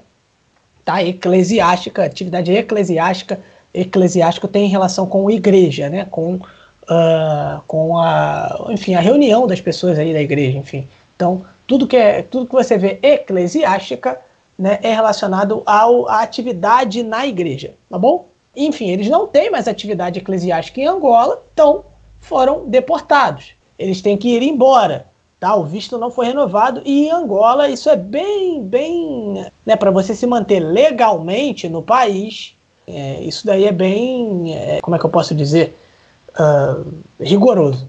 Em Luanda, a porta-voz da ala brasileira da Igreja Universal do Reino de Deus, a Ivone Teixeira, foi citada pela imprensa ontem como é, tendo dito que estão de partida aí para o Brasil 112 membros da denominação, incluindo 55 casais, né, missionários e suas mulheres, é, e mais dois religiosos solteiros. Ela acrescentou que a partida vai ocorrer aí paulatinamente em grupos de 10, estando previstas aí duas viagens por semana. É, o jurista é, Vicente Pongolola disse que, do ponto de vista legal, a decisão das autoridades angolanas tem a sua razão, é, enfim, é, é, estão amparadas ali é, nos moldes em que a mesma foi juridicamente sustentada. Então, assim, é, é uma decisão legal ali, enfim, de acordo com o código de imigração da, de Angola, enfim, é, é, tá, tá, tá, tá bem fundamentado. Né? E aí vou abrir aspas para ele, né? Os vistos são periódicos e não havendo fundamento para os renovar ou prorrogar, há necessidade de as pessoas abandonarem o país. Não há ilegalidade nisso. Né? Eu, quando eu fui trabalhar em Angola, inclusive, eu tive que apresentar uma série de documentos da empresa que me contratou, Luiz e nossos ouvintes, uma série de documentos da empresa, a empresa é, é, é, é, comprovando ali a sua existência, aonde ela era situada, o capital da empresa, é, é, qual seria a minha atividade, documentos ali dos donos da empresa, documentos pessoais, enfim, uma lista extensa de documentos que eu tive que apresentar uh, aqui no, no, no, consulado, né, em, em, Angola. Então, assim, é, é se não tem justificativa, né, eles foram né, mandados embora aí para o Brasil, tá? É, e só uma, uma, uma, um esclarecimento aqui, né? Temos aqui o termo missionários. É, esse é um termo que às vezes acaba criando uma certa polêmica, tá? É, e, e, não vou nem entrar muito em detalhes sobre isso, mas é, estou aqui utilizando os termos é, que a matéria, é, que a matéria, né, que enfim vem de, de veículo angolano, inclusive, tá? De, perdão, é que vem de um veículo é, africano, né, que é o, o, o, o Voa, né, e, enfim, é, da, da sua versão angolana, eu estou usando aqui os termos utilizados na matéria. Tá? Há quem não, não há quem acha que, por exemplo, a questão de, de é, missionários, né, missões e tal, não, não é uma coisa positiva, é, não é uma coisa culturalmente aceitável. É, por outro lado, várias pessoas é, defendem isso, são entusiastas, principalmente as pessoas é, ligadas, né, enfim, as, religiões e tudo mais. Obviamente existem casos de missionários que, enfim, cometem até crimes e a gente já está né, cansou já de ver essas notícias. Por outro lado, outros missionários é, que fazem aí boas ações, enfim, mas é um assunto que não dá para a gente discutir aqui e esgotar aqui no África em Pauta né? Não, não, não dá para ser discutido isso. Então, portanto, eu recomendo ao nosso ouvinte que pesquise é, os argumentos de ambos os lados, tá? com pessoas qualificadas para isso. É, fica aqui o, o, o, alerta, que eu acho que é algo que deveria ser até um pouquinho mais óbvio, mas não é. é não é tudo que você lê no Twitter de qualquer perfil que tá, que tá certo, tá? Então, assim, você leu alguma coisa no Twitter, isso vale também, o, né, não só para o Twitter, mas também para o que a gente fala aqui, para o que você ouve em qualquer podcast, para o que você lê em qualquer perfil do Twitter, inclusive o nosso. Pesquise. Pesquise. Né? Vá a fundo. Tá? É, é, é, a gente traz a informação, mas o importante é que você pense, que você pesquise, que você se aprofunde, que você compare, né? É, que você é, é, tenha aí uma, um aprofundamento no assunto, para que você não fique aí só refém daquilo que te falem. Tá? Então, assim, inclusive sobre o continente africano. A gente aqui tem essa missão de trazer as notícias do continente africano sob um ponto de vista, porque às vezes é, o, que, o que eu digo aqui, às vezes até em alguns episódios, é muito fácil você falar qualquer besteira sobre o continente africano, porque não é fácil de você achar informações para desmentir. Então essa é a nossa missão, inclusive aqui no Ponta de Lança. Tá? Desculpe me alongar aqui, desculpa Luiz, desculpa os nossos ouvintes. Depois dessa é daí, Marcos, depois Oi. dessa daí, se eu fosse ouvinte, eu lançaria um Pix, eu apoiaria o nosso financiamento coletivo. Não, claro, mas é, tem, tem isso, né? Então, assim, a gente inclusive precisa desse seu apoio para continuar nessa, nessa busca. Não é fácil fazer o que a gente faz, não. Tá? Não é só ficar copiando. A gente não copia a notícia e fica. Não é assim, não, tá? Então, assim, é, é, é, entenda bem o que a gente está falando, mas é, pesquise. Se você quer entender melhor essa questão é, de, de missionários e tal, pesquise, vá, procure gente qualificada para isso, para você entender tanto um lado do argumento quanto o outro, né? Para você não né, nem falar algo é, errado para um lado e nem para o outro. Né? Se você quer defender um, um dos dois pontos de vista, defenda isso bem sustentado, bem fundamentado, tá? É, é, mas, enfim, tem, temos aí essa, é, toda essa questão, né, Luiz? Desculpa mais uma vez me alongar. É, temos toda essa questão aí dos missionários sendo uh, mandados de volta para o Brasil, né? É, e é exatamente sempre bom a gente citar o contexto, de certa forma a gente já citou parte desse contexto, eu acho que no episódio anterior, ou, um, ou a um ou dois episódios atrás, né? Lembrando, é que lá no início de abril é, aconteceu o fato desse grupo angolano dissidente, né, do, da Igreja Universal, do, do Edir Macedo, que tomou controle da Igreja Universal em Angola, Né? Inclusive, é, essa tomada de poder, digamos assim, ou controle né, da situação, foi algo que teve o aval do governo local, o governo de Luanda, por exemplo, principalmente presidência. Então, no início de abril, sete pastores evangélicos né, brasileiros é, já tinham sido notificados pelo governo local, né, o governo de Luanda, que deviam deixar o país no máximo oito dias. E isso já começou a acontecer, como tu já bem citou. Então, a ordem ela chegou a ser emitida pelo Serviço de Imigração e Estrangeiros do país, é que aconteceu o quê? Cancelou os vistos de permanência dos pastores, certo? É, e aí se começou, né, dentro desse contexto, dessa tomada de controle dos pastores dissidentes, como eu disse, né, pastores angolanos, principalmente, que digamos que tomaram para si o controle, e aí que envolve diversas denúncias que a gente já citou em alguns outros episódios, também inclusive de racismo de brasileiros é, contra é, pastores angolanos. É bom citar isso também. Foi é, uma denúncia, um dos assuntos que foram colocadas em pautas pelos dissidentes que tomaram o controle da Igreja Universal em Angola, né, no seu próprio país. Essa foi uma das é, dos fatores mencionados. E para concluir, é, é, é, importante a gente falar também que isso já se arrasta desde 2019. Não é algo que aconteceu assim do nada, de um mês para outro, ou em 2021. Essa questão da disputa do comando da Universal em Angola, ela já se arrasta desde o final de 2019, ainda nem quando existia o, o, o África em pauta ainda, sabe? Então, houve essa incidência, houve essa tomada de controle, e é uma coisa que ainda vai render, mas como o Marcos já disse, é, muitos deles já foram, os pastores brasileiros e pastoras, enfim, missionários, missionárias, já foram deportados, já um bom número, né, Marcos? Já chegou ao Brasil, já é, é, de, chegaram no aeroporto, parece que tem notícia até que o Edir Macedo o, o, os recebeu e tudo mais, mas de fato essa, pelo menos até a publicação desse podcast, são as últimas informações dessa situação que parece que ainda vai ser uma coisa que já envolveu a presidência da República no Brasil,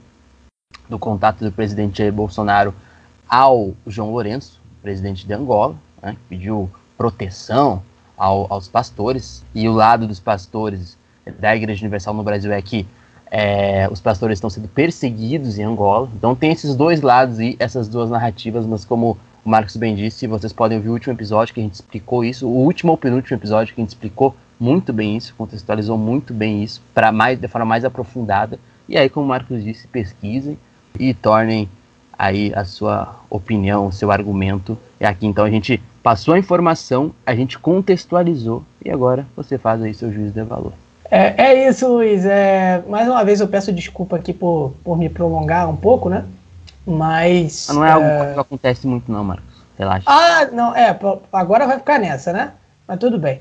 É, então, Luiz, enquanto a gente encerra esse primeiro bloco uh, de, de notícias, chamando o Giro do Esporte em África. O Giro do Esporte em África, que é apresentado, vocês sabem muito bem por quem.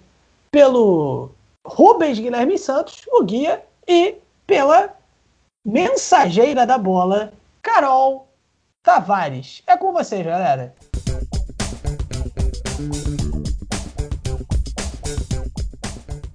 Olá, ouvinte.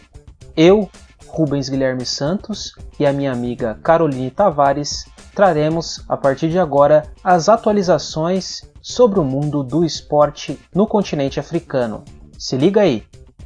A disputa da Premier League do Quênia foi retomada seguindo protocolos divulgados pelo Ministério do Esporte do país.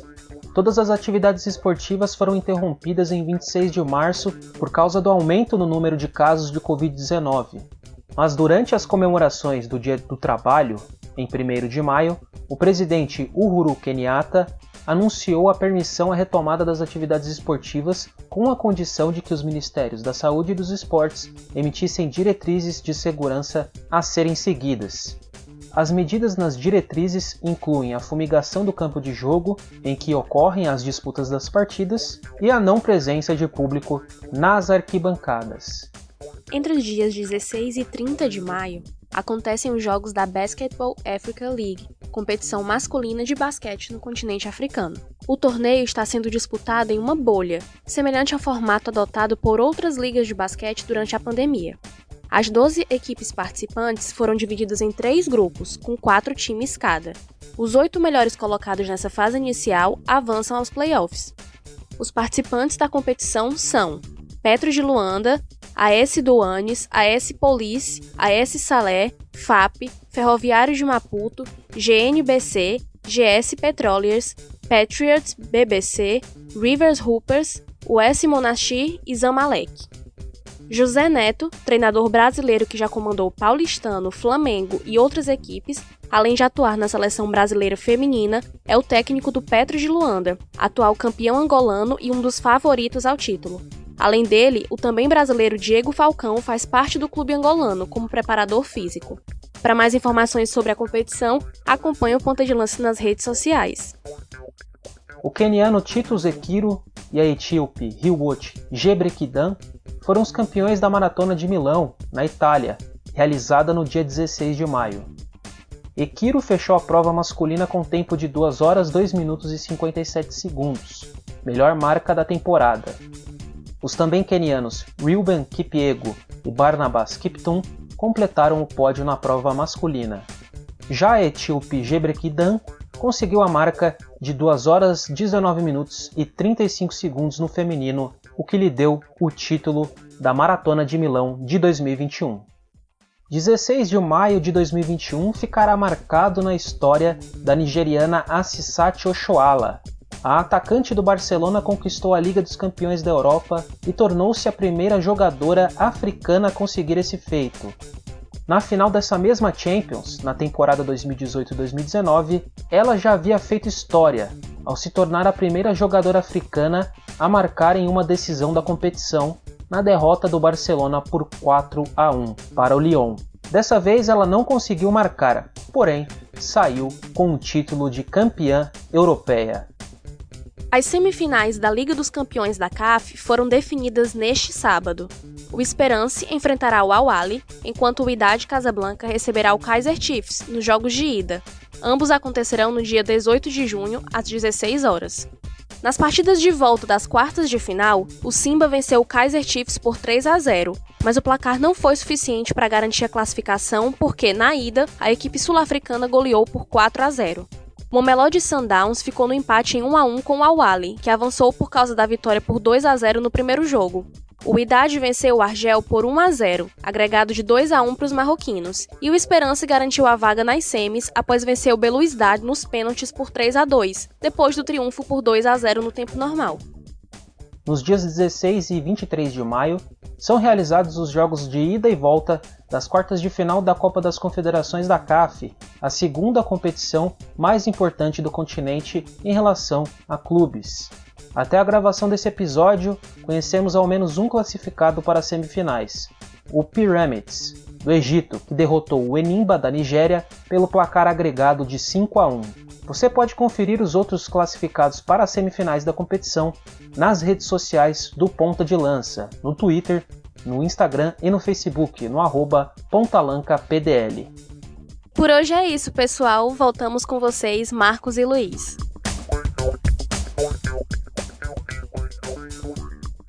E a gente começa pelo país que foi tema do nosso Mama África FC Continente, lançado essa semana, Luiz, que é a República do Congo. Inclusive, ouçam esse episódio para pararem de confundir com a República Democrática do Congo, tá? É, é, é, que, sei lá, é que nem você confundir Mato Grosso e Mato Grosso do Sul. é, são, são lugares diferentes. Coisa, Marcos, tem uma coisa que me dá um, um, uma ânsia, uma, é, nas notícias do de, de, jornalismo, títulos jornalísticos do Brasil, em que se remete a Congo a qualquer país. Então tu nunca sabe se é o Congo Congo é. ou a República Democrática do Congo. E normalmente, quando é a República Democrática do Congo, é, os títulos jornalísticos vão apenas como Congo. Isso, isso. Eu acho complicado. Eu entendo que possa ser que tenha uma estratégia, mas não é muito educativo, né, para quem acha que África ainda é um país, não um continente. Então, vamos repensar sobre isso. Isso, exatamente. Fica aqui a, a, é, é essa, esse toque, né? É, diferencie, né? O que que, o que, que é. Qual, qual Congo vocês estão falando? Da República Democrática ou da República do Congo? É, e na República do Congo, Luiz, o que aconteceu? A oposição sancionou um dos seus funcionários que entrou no governo. Tá? O principal partido de oposição no Congo Brazzaville, a União Pan-Africana para a Social Democracia, a UPADS, suspendeu o presidente do seu grupo parlamentar na Assembleia na terça-feira, depois que ele foi nomeado ministro do novo governo. Tá? Do presidente Denis Sassou Nguesso. Mas aí virou bagunça, como já diria Galvão Bueno. É. Sei lá, né? É, é, é, sei lá, vamos supor, o Bolsonaro, o Bolsonaro aqui no Brasil é, nomeia o, a Gleice Hoffmann para ser ministra dele. Pensa nisso, sei lá. A Gleice Hoffmann é, é não, não a Gleice Hoffmann, mas vamos lá. O, ele nomeia o, o, o líder do PT na, na Câmara, sei lá, para ser ministro do governo dele. Vocês já pararam para pensar nisso? Né? Não, não, é, não, ia ser bem recebido, né? nem, no, nem no PT e nem no, nos apoiadores do Bolsonaro, inclusive. Mas é, é no caso, a Secretaria Nacional, né, é, e aqui eu vou, eu vou abrir aspas né, para o comunicado, é, a Secretaria Nacional decidiu reservar o camarada Honoré Saí camarada. para o partido, é, para o partido de acordo com as disposições legais e regulamentares da UPAD. Então, assim, tchau. Foi isso que eles disseram, ó tchau, né? Segundo as nossas regras aqui, tá? A gente vai mandar o, o, o rapaz embora.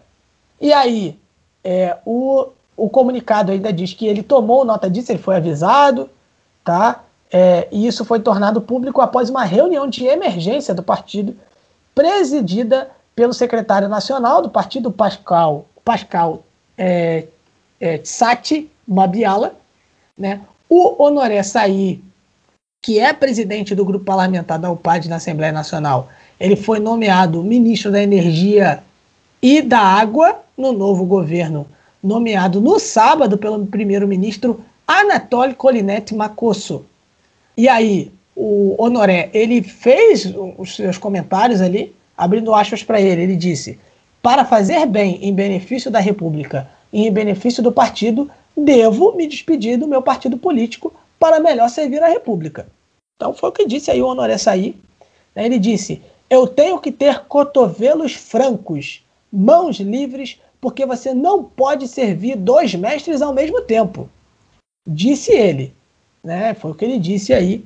Então, ô, ô Luiz, é, situação no mínimo curiosa, né? Eu acho que aqui no país eu não, não vejo isso né? Possibilidade disso acontecer assim no futuro próximo, né?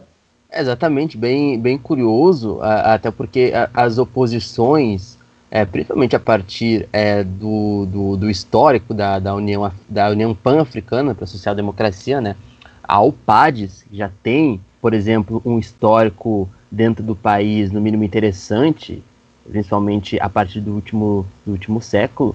É, lembrando, por exemplo, é, o, o, Jeremy Lissouba, ele é filho do, do, Pascal Lissouba, né, que foi o fundador da UPADS, né, da, do partido é, na República do Congo, lá em 1991, no caso, né, que também o, o filho dele foi né, nomeado para substituí-lo como chefe do grupo parlamentar da UPADS, na Câmara Baixa do Parlamento. Então é uma transição que vem acontecendo na República do Congo. A República do Congo, você, se você quiser saber, como o Marcos já falou lá no começo da notícia, tudo sobre esse país, depois desse episódio você pode ver no nosso feed, escutar no nosso feed o episódio que tá fantástico sobre a República do Congo. Podem me cobrar, tá bom? Podem me cobrar. Se eu tiver certo, vocês podem fazer um pix aí para nós. Como já diria, é, Lisca doido faz o pix, se possível.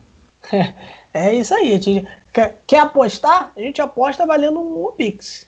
a gente pode apostar aí fazendo um Pix. Antes da gente ir para né, chegar de fato na África Ocidental, meio que já chegando, a gente vai falar de uma cúpula que aconteceu né, entre o presidente francês, o Emmanuel Macron, e líderes africanos.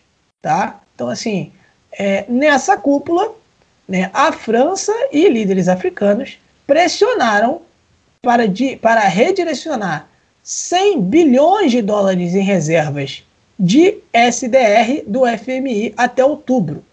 Tá, e agora a gente vai aí entrar nesse negócio. O que, que é SDR? O que, que é FMI? É, enfim, é, vamos entrar aí nessa, nessa questão, né?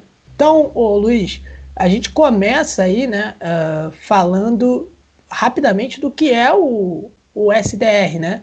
É, que são os, os direitos especiais de saque. Seria, seria basicamente isso, né? Eles são ali, desde 1969, a unidade de conta do Fundo Monetário Internacional, que é o FMI. Né? E eles ali é, servem, entre outras coisas, para determinar ali, enfim, os juros é, em que você toma empréstimos do FMI, né? Os países eles vão lá, fazem empréstimos com o FMI e uh, esses empréstimos aí, o que define, por exemplo, os juros, são esses é, é, são aí, né, enfim, os direitos especiais de saque.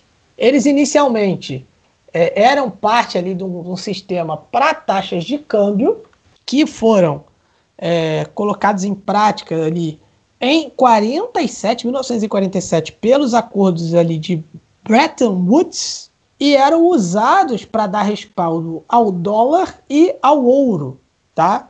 É, como ali, enfim, é, unidades de reserva. Mas aí esse, esse regime de, de taxa de câmbio ele acabou ali, enfim, ele foi encerrado no começo dos anos 70, tá? Acabaram mudando ali a forma em como a ferramenta né, é utilizada, enfim, como ela funciona.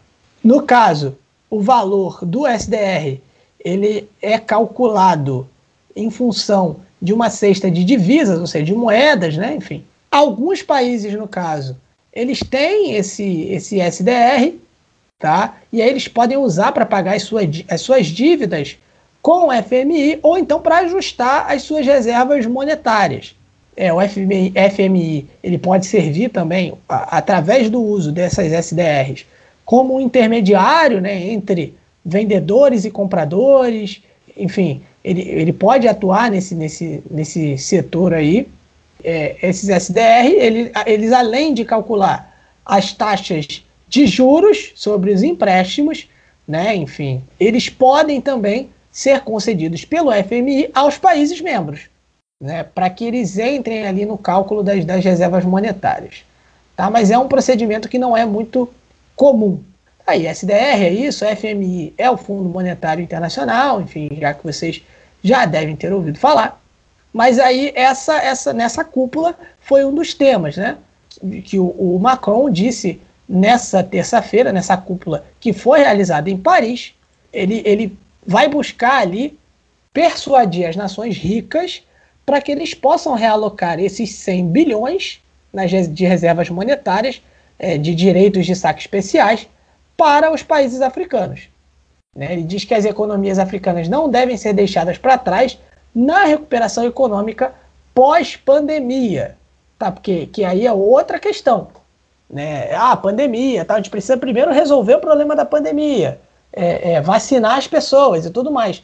Mas assim, é, existe também o pós-pandemia, uma recuperação que precisa acontecer. Como vai ser? Para isso, isso, você precisa de dinheiro. Tá? Você pode, por exemplo, achar que dinheiro não deveria existir, que não deveria existir comércio, tudo ok, tá? Respeito sua opinião, tá, tá tudo certo. Agora, o mundo que a gente vive, o dinheiro é que manda. Você precisa de dinheiro para se recuperar, tá? Na, na nossa realidade, é, enfim, do, do, presente. Então, meus amigos, é, seria interessante que esses 100 bilhões aí chegassem sim aos países africanos para que houvesse ali né, um, um, respiro, houvesse ali uma possibilidade, um incentivo para que uh, uh, os países africanos consigam, consigam se recuperar aí no, no pós-pandemia, consigam aí ter um, um, um bom incentivo, né, o, o Luiz, para que é, é, possam de verdade é, é, pensar em novas políticas, enfim, depois desse período em que todos os países de todo o mundo foram afetados. Exatamente, cara. E aí, para que o pessoal entenda, tem vários lados, né? A questão do apoio da França ao, ao, ao continente africano já, já parte, lembrando, sempre bom lembrar que a França é uma ex-potência, é uma potência colonial, foi, colonizou diversos países do continente africano, né? E no pós independência de diversas nações, principalmente as nações francófonas, né, falantes em, em, em, francês, por exemplo, Mali, Camarões, é, enfim, outros países, República Democrática do Congo, enfim, diversos outros países, é, para além também, não apenas as, as nações francófonas, mas mantém né, essas relações é, comerciais, diplomáticas, políticas, econômicas com, com a França. E o que acontece? É, como tu bem disse, as economias do continente africano estão sim sendo e foram muito afetadas, estão sendo afetadas durante desde 2020 para cá. E o que acontece? Esse financiamento francês vindo na figura do Macron, né, significa não apenas um apoio é, aos países do continente africano, lembrando que alguns países do continente africano estão passando por uma crise, é, inclusive em relação à fome. Madagascar é um desses países que estão é, assolados né, pela falta de mantimentos na sua população. Né, Madagascar, que é uma ilhazinha pequena, continente africano. Então, para além também de outras regiões que estão sofrendo aí com, com, com, conflitos civis, que a gente volta e meia tem falado. Mas a questão é o seguinte: é, nesse prazo imediato, é, a França pretende, né, junto com a União Europeia, por exemplo, países da União Europeia, é, tentar acelerar o lançamento da vacina Covid-19. Ou seja, aí, meu amigo Marcos e o pessoal que nos ouve, entra um fator importantíssimo. Hum? Para quem, quem acha que, por exemplo, lançamento, a aceleração em massa de, de vacinas, sei lá, no Brasil, significa apenas a imunização na prática, que é o mais importante, são as vidas, é, acelerar o lançamento dessa vacina Covid-19 no continente africano significa, obviamente, é, diminuir é, esse prazo é, que já está mais do que estendido é, em relação ao déficit na, nas economias, que vem de 2020, deve ter um déficit, um novo déficit é, gigantesco no continente africano, que já vão em torno de 285 bilhões de dólares nos próximos dois anos. Isso foi uma informação que a cúpula é, em Paris soltou: 285 bilhões de dólares de prejuízo de déficit de gastos nos próximos dois anos. Enfim, então é uma questão difícil, Marcos. É, a gente teve ali a participação do Círio Ramaphosa, que esteve em Paris, presidente da África do Sul, é, é, alguns outros é, presidentes ali é, dos países africanos, né, tentaram é, conversar, dialogar, e a ideia em si é essa, é como as ações africanas elas vão se sustentar, as economias, né, vão se sustentar no mundo não apenas pandêmico, mas no mundo pós-pandêmico, né, pós-pandemia. Porque existe uma outra questão, Marcos, para concluir essa primeira parte, para que o pessoal também entenda, não adianta, pessoal. Se o continente africano também não for, digamos que um, é, um polo a ser visto com mais sensibilidade por outras nações, inclusive Estados Unidos, que agora saiu até uma informação que os Estados Unidos vai doar para outras nações, não sei quantos milhões milhões de doses de vacinas. Então é aquela coisa, né? Se está sobrando no bolso de alguém é porque no outro está em falta.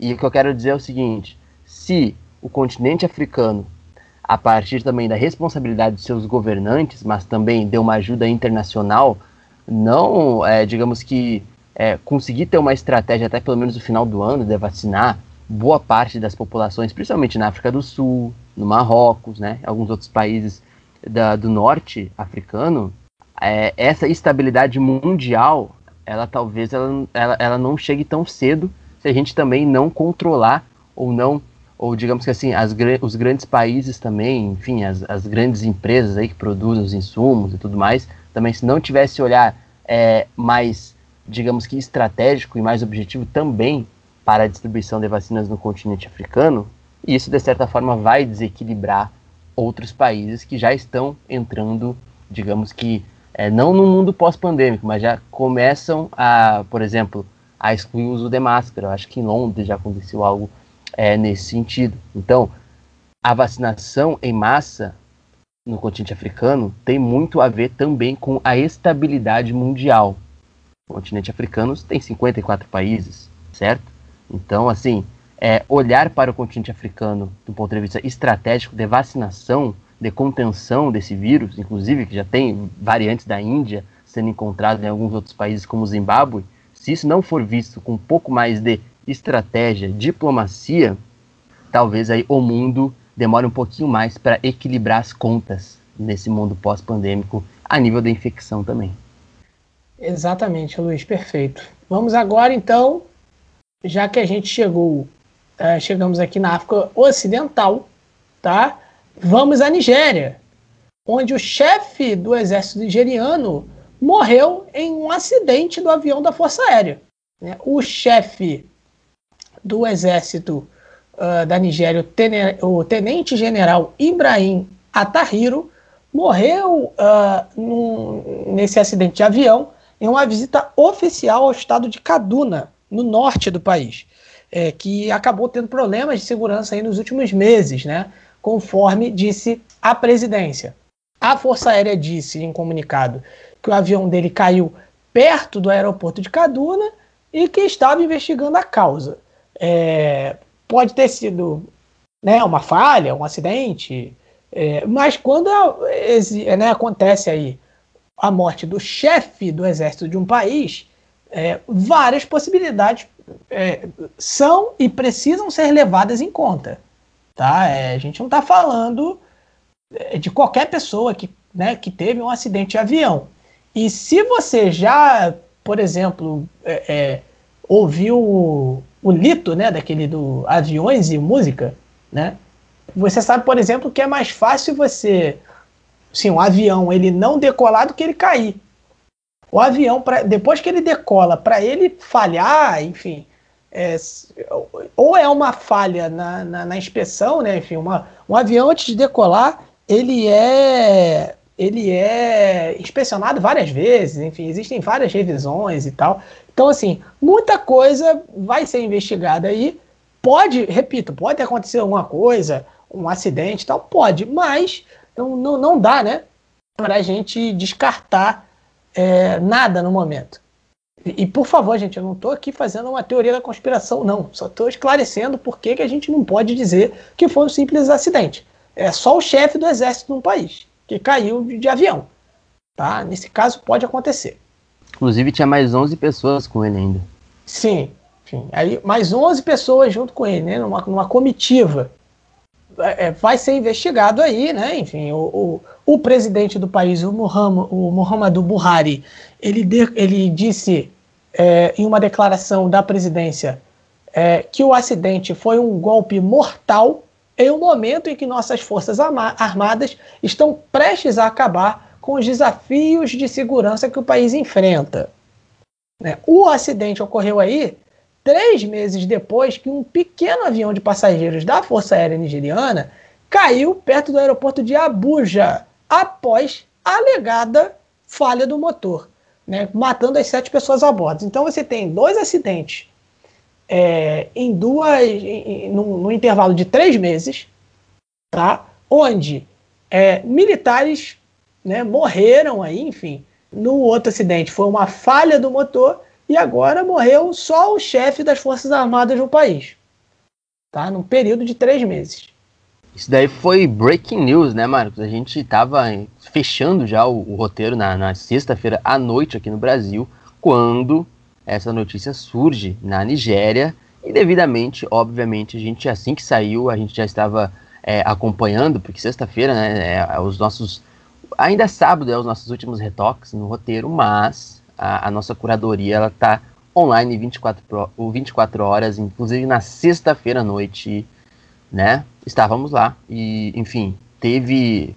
Acabamos pegando em primeira mão essa notícia, Marco.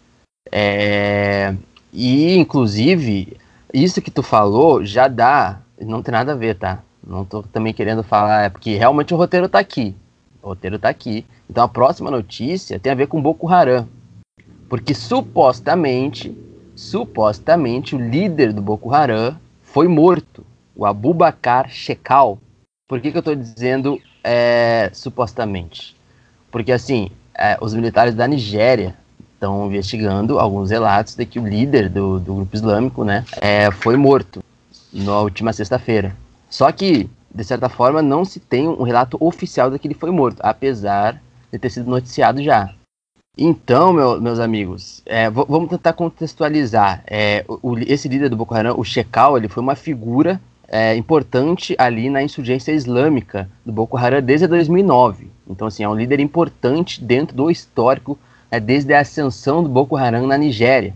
É, lembrando que o Boko Haram aí é, tem, é, importante a gente falar, o Boko Haram tem se tido uma escala cada vez mais crescente na atual Nigéria, inclusive em avanços em territórios, a tomada de controle de territórios é, para além de algumas regiões mais comuns, digamos assim, onde o Boko Haram acaba é, dominando. Lembrando que essa dominação de território é uma tomada de controle mesmo, assim, não apenas para dizer, olha lá, estamos ocupando esse território aqui, não. É a ocupação de território é, é a implicação de novas regras e leis ali mesmo, como se fosse um governo em algumas regiões, como o Sudoeste, é, o Nordeste é da Nigéria. E aí, Marcos, ele em tese parece que morreu, faleceu em, em, em algum conflito aí, o Shekau. Só que o exército nigeriano, Marcos, ainda não afirmou de fato e disse que vai querer é, investigar para além das notícias que já saíram aí em alguns portais no continente africano e também fora do continente africano. É, Luiz, e, e assim, só para complementar, né, nem nessa região, né, e a gente falou um pouco disso na nossa newsletter, que, por exemplo, é, que a gente tem falado dessa escalada é, de, de alguns grupos, né, enfim, islâmicos uh, extremistas no, uh, no continente africano, e aí, por exemplo, no Chad anunciaram, pouco, pouco tempo depois da morte do, do, do presidente, né, do, do Idriss Deby, é, que eles venceram os rebeldes. É, os mesmos rebeldes que, entre, é, né, enfim, que em tese, teriam causado a morte do presidente, pouco tempo depois que ele morreu. Né? E aí a gente até come, fez um comentário sobre isso na newsletter, que eu não vou, obviamente, é, fazer aqui, porque está lá na newsletter, né? até injustiça aos nossos apoiadores, mas é, temos aí né, mais, uma, é, é, é, mais uma notícia relacionada a grupos islâmicos. Né? É, é, é, é só para a gente salientar aqui né, como a gente vem falando disso, de grupos islâmicos em atividade no continente africano, como essas notícias têm se tornado mais frequentes por aqui no África em Pauta, né, o, o Luiz? Então, é, é, até essa observação que eu queria fazer no, sobre, a, sobre essa notícia. E, e, outra coisa, Marcos, é inclusive vi uma, uma charge recentemente, acho que inclusive nessa semana, o, o famoso zapeando por aí na internet, nigeriana principalmente, é, e eu vi uma charge que aparece no jornal nigeriano, né, o Buhari, lá, tranquilão, em volta dele, é, amarrado digamos assim, em volta de um, uma grande cobra venenosa. Na, e essa cobra venenosa era a figura do Boko Haram. Então, assim, quer dizer, o Buhari não é a questão de o Buhari, né? É uma questão histórica, principalmente da ascensão do Boko Haram na última década. Mas, assim, o Buhari tem sido pressionado para tomar é, uma posição mais forte em relação ao crescimento do Boko Haram em outros estados, como eu disse, para além do Nordeste do, da Nigéria, que é aonde é o, é uma parte do território nigeriano que o Boko Haram tem um grande domínio, certo? Mas lembrando que esse mesmo líder, que foi né, colocado como é, morto, ele já foi morto várias vezes, assim. O cara que já morreu várias vezes nos últimos anos, entendeu? Então, assim, é, e depois ele acabou aparecendo em outras ocasiões é, em, em vídeos, entendeu? Então, assim, o, o porta-voz do exército nigeriano, ele diz que por enquanto é um boato e que está em investigação, certo? Mas imagino, se confirmada a morte do, do líder é do Boko Haram, eu acredito que é. Eu, eu nem, inclusive aqui, como o Marcos sempre falou, a gente não é questão de comemorar nada, porque Inclusive, a morte de Chacal pode né, ascender a, a, a um volume ainda maior de disputa de conflitos civis. Mas vamos ver se vai ser confirmado de fato essa suposta morte desse líder do Boko Haram, mas também de fato a realidade que a gente tem, como tu bem disse, é a ascensão cada vez maior do Boko Haram na Nigéria e o Buhari sempre sendo aí é, a principal figura do, do Boko Haram, mas principalmente da oposição e inclusive de, de alguma parcela né, da, da, da, massa nigeriana né, que se interessa por política, é, pensando no fato de que o Buhari precisa tomar aí alguma estratégia mais, digamos, ácida a partir do exército nigeriano em relação a essa insurgência islâmica que já dura, como eu disse, desde 2009 no país. É, ainda na, na Nigéria, o, o Luiz, a gente vai falar sobre a brutalidade policial na Nigéria, tá? É, e a gente vai falar isso a partir uh, de, uma, de uma matéria da Reuters, né, sobre o caso Indukwe Ekekwe. No caso, ele é, ficou furioso quando ele soube aí o quanto ele receberia de, digamos, indenização após né, ter, ter sido descoberto que membros de uma unidade de elite da polícia nigeriana o torturaram sob custódia após uma batida na loja dele de acessórios para telefones ele foi, é, ele teria sido, né, teria sido determinada ali uma indenização seria no valor de 7 milhões e 500 mil nairas, é, o que daria aí 18 mil dólares, né, de indenização depois de ele ter sido torturado, 18 mil dólares depois de ter sido torturado por um esquadrão de elite, uma unidade de elite da polícia nigeriana. Ele disse na noite seguinte à sua prisão que os policiais o levaram de volta à loja dele, o empurraram de uma varanda do segundo andar, deixando ele paralisado da cintura para baixo e lutando para sobreviver. E aí, enfim, o oficial que liderou a operação contestou o relato dele, tá, sobre o incidente na varanda. Ele disse que o que o Ekekwe ele pulou enquanto tentava escapar da, da, da polícia. A polícia de, do estado de, de, Lagos não respondeu aos pedidos de comentários sobre o caso. Tá? E, mas aí, enfim, depois de, de meses de investigação e tal, foi concluído aí ele teria essa indenização a receber, tá? O Ekekwe, que é, agora ele está de cadeira de rodas, ele está tendo de usar fraldas para adultos, é, e no caso, a cena né, dele saindo do tribunal, inclusive, né, ele sai é, sendo empurrado na cadeira de rodas por um amigo. O advogado dele gritava para ele se acalmar e agradecer. E a mãe dele seguia, segurando esse, um pacote de fraldas para adultos. Né? Ele tem 35 anos. Enfim, e, e aí fica, ficou até o questionamento né, da mãe. Tipo, se, se esses 18 mil dólares, né? que eu acho que. Porque quando a gente fala 7 milhões e 500 mil nairas, alguém pode achar, não, é muito dinheiro, né? Você pensa assim, uma indenização de 7 milhões de reais, de repente, em alguns casos aqui. Mas, enfim, 18 mil dólares, gente. 18 mil dólares. E aí a mãe dele questiona: isso daí é o quê? Para tratamento? É para comida? É para cuidar dele? Né? Enfim, é, é. Então, mais uma vez, a gente fez o primeiro episódio nosso ele foi sobre, como teve como tema principal o Andy SARS, né? E a, e a gente tem esse caso, né? Enfim, é, é um caso estarrecedor. É um caso estarrecedor, é uma vida destruída. Né? É por conta de tortura policial. Mais um caso desse sendo falado na Nigéria, né, o, o Luiz? E para piorar ainda, Marcos, são mais de 2 mil casos como esses que já foram ouvidos né, por painéis criados no, no país né, para investigar essas alegações de brutalidade policial. E, para a gente. É, eu acho que o, o SARS é o estopim de tudo isso que a gente está falando. Não é a primeira vez, sabe muito bem, né, meu amigo Marcos, o pessoal que nos ouve sempre. Não é a primeira vez que a gente fala sobre brutalidade policial na Nigéria. A brutalidade policial na Nigéria tem sido cada vez mais sistemático, e a gente já falou isso. o Andy Star já denunciou isso, e aí antes que alguém chegue e fale assim, beleza, o Luiz está só trazendo o lado é, do, do, do, dos ativistas. Ok.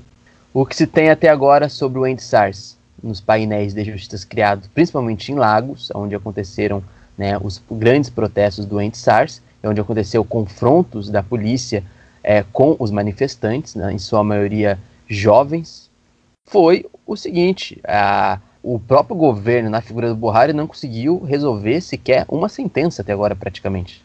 Desde tudo que aconteceu no EndSARS, envolvendo a brutalidade policial, envolvendo denúncias, envolvendo pessoas mortas, inclusive ativistas que foram impedidos de sair do seu país, e inclusive tiveram as contas congeladas após é, o cessamento do EndSARS nas ruas. E esse caso de brutalidade policial na Nigéria é sistêmico. Não tem como a gente colocar de outra forma, é sistêmico. E, o, e o EndSARS, ele foi na época, e ele ainda existe, esse movimento ainda está no tecido social nigeriano, de certa forma, ele ainda ressoa e faz mais sentido a cada caso como esse. E faz mais sentido ainda, Marcos, quando, como tu bem falou, para além da questão monetária do dinheiro, que é importante sim nesse caso, porque eu acredito que no caso desse nigeriano do Ekekui, tem sim, um, um no caso, um, um valor alto para manter, né, com, com, todos os gastos, como tu já bem citou. Mas assim, quando a gente vê que esses são outros casos para além do EndSARS em relação à brutalidade policial, e o Buhari prometeu ao povo após o EndSARS que iria reformar os, o esquadrão anti-roubo, né, que é o, o anti-SARS, que é o SARS, na verdade, é, e não foi feito também. Então, assim, é complicado. Tem esses, essas denúncias. Esse caso deles é mais um caso desses na Nigéria, e é mais um caso desses que o governo e os painéis de justiça do país não têm resolvido. Basicamente isso. E, e o, o, o governo Buhari prometeu sobre reformulação do, do SARS, da polícia nigeriana, não se cumpriu também. E aí a gente vê esse tipo de coisa acontecendo, infelizmente, uma vida, é, digamos aí, é, arruinada. Assim, não quer dizer que ele, né? Mas assim, com limitações. Então, enfim, é, é complicado, Marcos, porque isso também tem uma parcela de resolver casos como esse na justiça e que esses painéis estão sendo, pelo menos até agora, é, ineficientes quando se trata de investigações sobre alegações envolvendo partes do Estado nigeriano. E essa é um grande problema é, histórico e estrutural da Nigéria. É bom que você fale isso sempre. Muito bem, Luiz. É, então, vamos seguindo aqui. A gente continua na África Ocidental. Né? Dessa vez, a gente chega ao Mali, né? chega ao Mali, é, onde tropas britânicas apreendem armas do Estado Islâmico em operação. É, fuzis AK-47 e centenas de cartuchos de munição estão ali entre um esconderijo de supostas armas do Estado Islâmico que foram apreendidas por tropas do, do Reino Unido ali no Mali, né? Cerca de 100 soldados participaram aí da operação né, que fica, que foi realizada em uma vila perto da fronteira com o Níger, onde o Ministério da Defesa disse que os moradores estavam sendo ameaçados. Tá? Os membros é, do, do Estado Islâmico já haviam fugido nadando, né? fugiram a nado em um rio ali, né? conforme foi acrescentado pelo Ministério da Defesa é, do Mali. A operação é, foi realizada ali em um ambiente de tempestade de areia e temperaturas acima de 50 graus. Temperaturas de 50 graus ali, no caso, não era o, o Rio de Janeiro, tá? É, que, onde a operação foi realizada, e que tem que ser assim mesmo. Tá? Rio de Janeiro é isso. É 50 graus, tá? Tem que ser isso aí. Ah, que o frio tal. Não, não tá? Só, só não. Tá bom? É, vou ser cancelado aí pelo pessoal. Mas problema também, Rio de Janeiro é calor. É... Tá? Um abraço para Flávio Fachel. Gremista, inclusive. Gremista, isso, gremista. Tá? Inclusive teve, é... né, enfim, uma disputa não, Rio de Janeiro e São Paulo. Né? Não, disputa não, né, Luiz? Disputa não teve, né? Vamos, né? Vamos né, ser sincero, não teve disputa. O, o, pessoal lá do RJTV de São Paulo não, não, né, não, não teve como disputar. Mas segundo eles é porque o dia estava nublado. Né? Então, é, é, porque o dia estava meio nublado, estava né, meio com névoa em São Paulo, aí não deu para competir com a vista do Rio de Janeiro, tá? Não deu. Mas vamos seguir, né? Vamos seguir aí. É, então, um abraço para o Flávio Fachel e para o Rodrigo Bocardi também. É, os soldados apreenderam também, além das armas, roupas camufladas, rádios, telefones celulares e centenas de litros de combustível. Tá bom? É, eles fazem parte de uma tarefa, de uma força-tarefa, perdão, do Reino Unido, que chegou ao país em dezembro para ajudar em uma missão mais ampla de manutenção da paz da ONU. Lembrando que o Mali, é, é, enfim, a gente teve um golpe de, de, Estado no Mali há pouco tempo. Você pode conferir isso no nosso Mama África FC Continente é, sobre o Mali, tá, que está atualizadíssimo, inclusive narrando é, toda essa questão aí do, uh, do, do golpe. Né?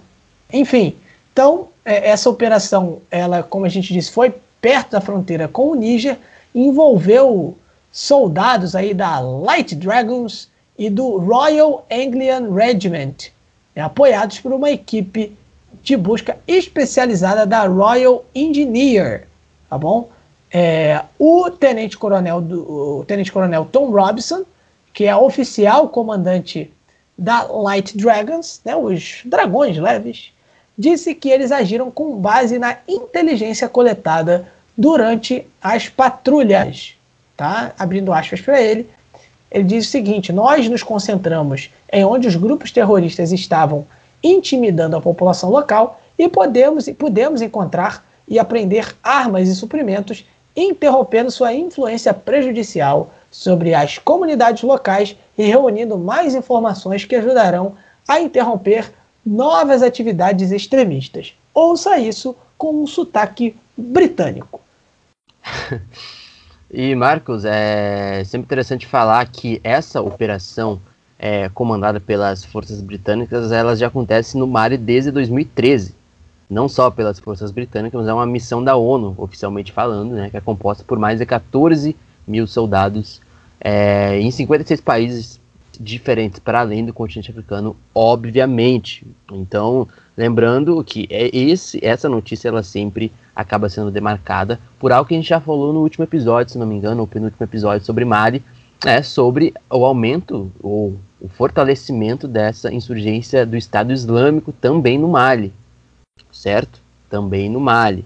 Então, o Mali, que a gente sabe que na última década sofreu no mínimo uns dois golpes de Estado na presidência, é o governo de Bamako, né, a capital de Mali, tem sido é, um governo ainda de forma transitória, desde a queda do Keita, que a gente também situou no Mama África FC Continente, que vocês podem ouvir quando, como, bem, como o Marcos bem é, relembrou. Então, o Mali também tendo que enfrentar a questão do Estado Islâmico, né, dessa insurgência aí, e, e de outras forças também, dependendo da região específica no país. É, do Mali, a gente. É, o Mali ali vai, vai servir para a gente ir para dois países, vai, vai servir como ponto de partida para dois países ali, ainda na África Ocidental. O primeiro deles é a Costa do Marfim, tá?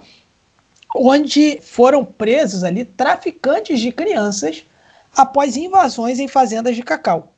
Né? 22 pessoas foram acusadas de traficar crianças né, que, perdão, que são acusadas de traficar crianças para trabalhar em fazendas de cacau na Costa do Marfim, receberam penas de prisão de até 20 anos, né, segundo aí alguns promotores do país na quarta-feira.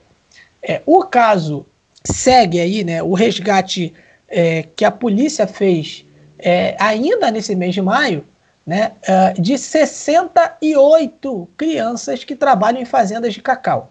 A maioria né, foram transportadas ali para o país vizinho, né, Burkina Faso, de acordo com as autoridades marfinenses.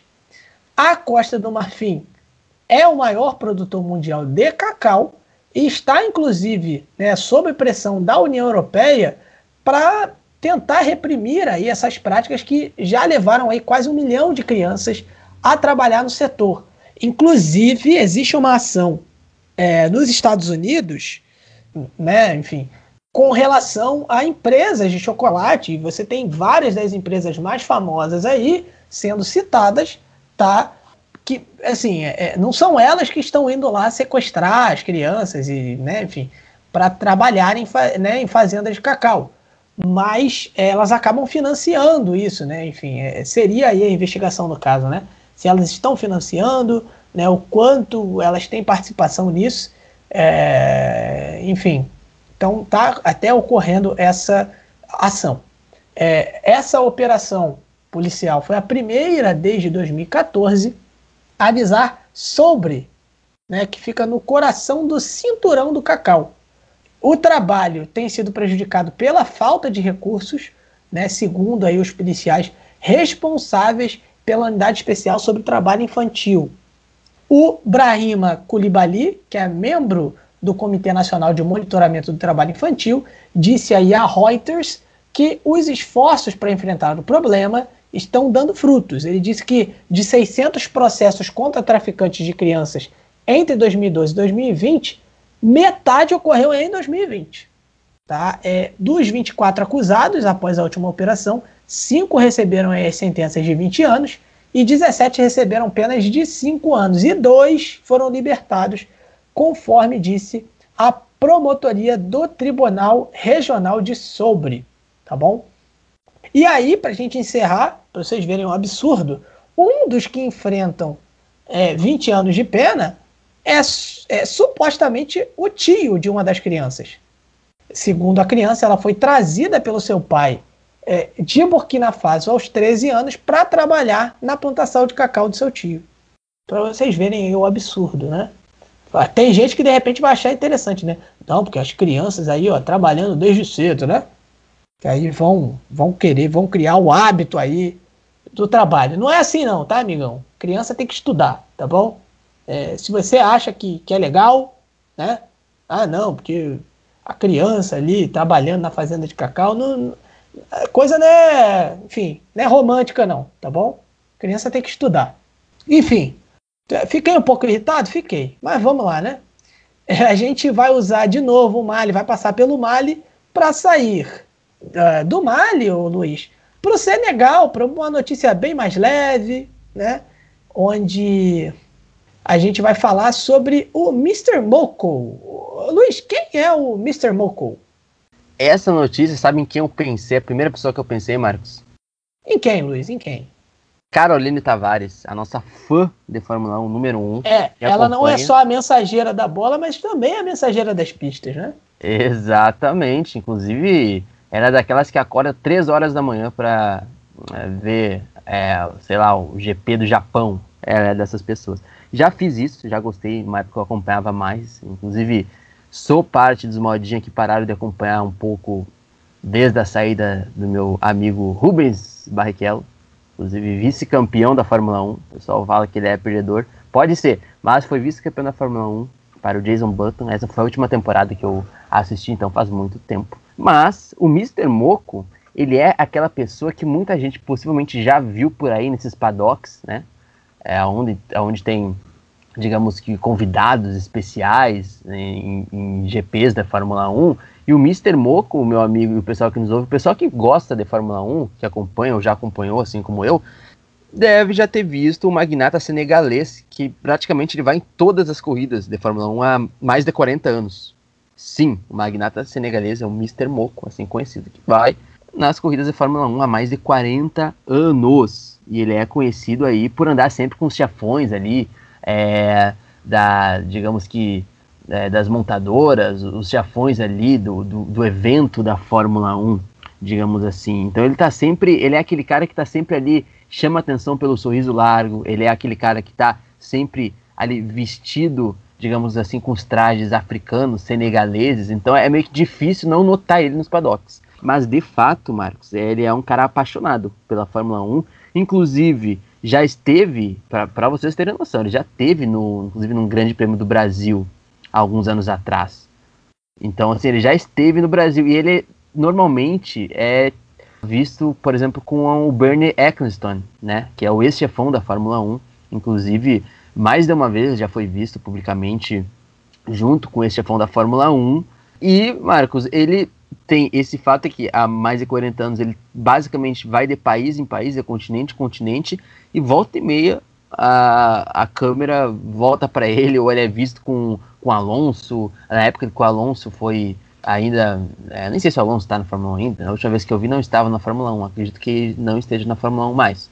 A última vez que eu vi o Alonso estava no Fórmula Indy. Ah, Luiz, tá, tá sim, tá sim, ele tá na ah, Alpine, tá na Alpine. Oh, tu acompanha então, Marcos? Acompanho, acompanho. Para mim a ah, Fórmula 1 continua aí firme e forte, a Fórmula 1 não morreu depois de 1994 não. A Fórmula 1 tá aí. Ah, isso eu concordo. É, e, enfim, momento polêmico aqui, já que eu tô, né, já que hoje eu, eu, tô né, pegando umas brigas aí, é, o maior piloto de todos os tempos está em atividade, né? O Lewis Hamilton. Que superou recentemente o ex-maior piloto em, em, de, de, todos os tempos, Michael Schumacher. Agora, aí sim veio o cancelamento. Abraço, galera. Vai lá, Luiz, continua. ele, inclusive, citou é, rec recentemente que um dos fãs que ele, inclusive, digamos que inspirou ele a acompanhar a Fórmula 1 foi Scheckter. Não sei quem é Scheckter, mas que foi campeão em 1979. Então aqui eu vou, vou me perdão, perdoe pessoal pela falta de tempo de não pesquisar é, quem foi Scheckter, Scheckter né, campeão da Fórmula 1 em 79, que segundo ele né, representou é, um, o, o continente africano. Né, e que despertou a paixão dele pela categoria, mas que o Hamilton ele citou o Hamilton, o fato do Hamilton ser um grande campeão, né, ser o primeiro piloto negro campeão na categoria do automobilismo. Lembrando que o, o Mr. Moco ele é conhecido por ser um magnata senegalês, né, designer de joias, e inclusive ele está nesse ramo aí de, de joias, dessas pedras preciosas assim, e faz o seu dinheiro já há décadas com isso. Então, até, até acho que faremos alguma coisa, algum fio lá no arroba PDL durante a semana pós publicação desse podcast. Marcos, podem me cobrar. Tentarei fazer algo do tipo entre segunda e terça-feira. Você está escutando isso um desses dias, cheguem lá no Instagram, arroba PDL, ou no Facebook, ou no Twitter, que explicaremos melhor e traremos algumas fotos dele. Esse bloco, né, esse bloco aí, de notícias que a gente parou aqui na África Ocidental. E se preparem, meus amigos, porque o próximo bloco ele vem arrasador, né, Luiz? A gente vai falar do principal tema do nosso programa, que é a crise migratória ali no, no, no Marrocos, enfim, no, no norte da África, tá? Mas antes disso, meus queridos, vocês vão ficar com esse quadro mais do que especial, que é tocado por ele, ninguém nada, ninguém menos que o nosso hitmaker, o Bruno Negrão, né? É, torcedor do time vice-campeão gaúcho. E que vai é, perder que a aposta chega... para mim. Fizemos uma aposta, só queria falar isso aqui no podcast. Ih, rapaz, crise no PDL, mas enfim. É, hashtag pague a aposta, Bruno Negrão. E, e ele vem trazendo aí, enfim. É, ele vai fazer o, o resgate histórico. E eu não vou falar a frase que ele sempre fala, que é sempre muito bem falada por ele no, quadro, né? Porque eu sei que ele vai falar de novo, mas que denota a importância desse quadro para o nosso programa. Então, assim, fiquem aí com o resgate histórico na voz de Bruno Negrão. Salve, salve! Começamos mais um Resgate Histórico, o quadro do África em Pauta, em que a gente relembra acontecimentos importantes, personagens emblemáticos, a gente relembra as principais datas fizeram parte da construção e da formação do continente africano, seja no âmbito político, cultural ou esportivo, e a gente relembra essas principais datas a modo de fazer a reverência né, a esses personagens, a esses acontecimentos, pois uh, a gente olha para o passado para conseguir entender o presente, ter novas perspectivas de futuro. Eu não me canso de dizer, como já disse Marcos Garvey, um povo que não conhece a sua própria história é como uma árvore sem raízes. Então a gente tenta fazer penetrar um pouco mais essas raízes, cultivar um pouco mais essas raízes, para que a gente consiga ter um maior conhecimento sobre a nossa história, sobre os personagens. Então a gente dá uma pincelada nas principais datas, as datas mais próximas. Então, como esse episódio está indo ao ar no dia 23 de maio, eu vou abrir o calendário aqui, fazer aquele hashtag TBT e a gente vai primeiro para o dia 13 de maio. 13 de maio de 1983, data em que nasce Yaya Touré, um dos principais jogadores de futebol da história do continente africano. Yaya Touré, que era um volante, um meio-campista, né? E marcou época tanto no Barcelona quanto no Manchester City. Foi eleito quatro vezes o futebolista africano do ano, campeão da Champions pelo Barcelona, ídolo supremo do Manchester City. É, campeão da, da CAN, da Copa Africana de Nações, pela Costa do Marfim, ajudou a classificar a Costa do Marfim para sua primeira Copa também em 2006. Faz parte da geração mais emblemática assim da Costa do Marfim, que tinha Drogba, o próprio Yaya Touré, Calu, Gervinho, outros diversos jogadores que tiveram sucesso é, internacional. E a Yaya foi um, dos principais jogadores desta época. Repito, quatro vezes eleito o futebolista africano do ano. Prêmio que premia o melhor jogador do continente africano, né, nascido no continente africano, né, premia por, por, seu desempenho na temporada. E a Yaya que também podemos dizer que ele é cria, né, um jogador criado, formado no ASEC Mimosas, que é um dos principais times da Costa do Marfim, ou principal time da Costa do Marfim, o time que acaba é, revelando os principais jogadores do país. Grande parte acaba tendo começado a sua carreira no ASEC Mimosa, sendo a, a primeira escola, né? time que é muito famoso pela formação de jogadores e acaba revendendo depois para a Europa. Então ele é um dos jogadores que é símbolo desse time também. E a Touré, que é irmão de Colo Touré, também foi jogador de futebol, e de Ibrahim Touré, que também foi jogador, mas que infelizmente em 2014 veio a falecer vítima do câncer. Vale destacar que ele era um meio-campista em que sabia muito bem sair jogando com a bola nos pés, tinha uma marcação muito boa, um desarme muito potente, era exímio cabeceador, fazia gols de cabeça e tinha a batida de fora da área como um grande destaque também, uma grande surpresa, é, um elemento surpresa que era utilizado durante os jogos era a batida de fora da área dele, também a cobrança de faltas. Então, Yaya Touré, que no dia 13 de maio completou 38 anos. A gente segue um pouquinho no nosso calendário para o dia 19 de maio de 1925. A gente vem aqui para a diáspora e relembra o nascimento de Malcolm X. Malcolm X também quisera brasileirar. Mas Malcolm X, no dia 19 de maio, é a data de seu nascimento, é uma data em que é comemorada e celebrada em todo mundo a imagem né, e a história desse personagem, desse personagem não, né, desse ícone para o povo preto, que mesmo na diáspora ele teve diversas colaborações. Ele foi um nacionalista negro, né? Ele era adepto do nacionalismo negro. Tem uma história riquíssima que a gente não vai conseguir aqui destrinchar, porque a gente precisaria de diversos episódios, mas a gente faz aqui a, a menção e a gente relembra também a sua frase, uma frase que ficou muito famosa, da forma com que Malcolm X pensava em como o racismo poderia ser combatido e como a emancipação do povo negro poderia ser alcançada. Que segundo ele era by any means necessary. Meu inglês não é o melhor, mas em português eu já me, agar me agaranto um pouquinho, que é, abre aspas, por todos os meios necessários, fecha aspas. Era essa forma em que Malcolm X traçava a, a, emancipação do povo preto e a luta contra o racismo na diáspora nos Estados Unidos a gente segue um pouquinho no nosso calendário para o dia 20 de maio de 1952, aniversário, né, a data de nascimento de Roger Milá, que já completou 69 anos. Roger Milá que talvez seja o jogador africano mais famoso da história, tem uma participação na Copa de 1990 que é emblemática, não tem como recordar a história das Copas e não dar uma passadinha nesse momento, não relembrar que foi um, um ícone, foi marcante, marcou época. Roger Milá, o atacante da seleção camaronesa, na Copa de 90, na seleção de Camarões. Ela já estreia chamando bastante atenção, porque no primeiro jogo, contra a Argentina de Maradona, que era atual campeã mundial, o Camarões aplica uma vitória de 1 a 0, surpreende todo mundo e acaba vencendo por 1 a 0 nesse jogo. No jogo seguinte, a seleção de Camarões vence também e Roger Milá já marca gol na vitória. Logo após tem as oitavas de final, em que Camarões consegue se classificar e disputa uh, o jogo das oitavas de final contra a seleção da Colômbia, que também era um baita time. E nesse jogo terminou 0 a 0 no tempo normal e na prorrogação Roger Milá e a seleção camaronesa entram para a história. Roger Milá já marca o primeiro gol na prorrogação, coloca Camarões à frente no placar.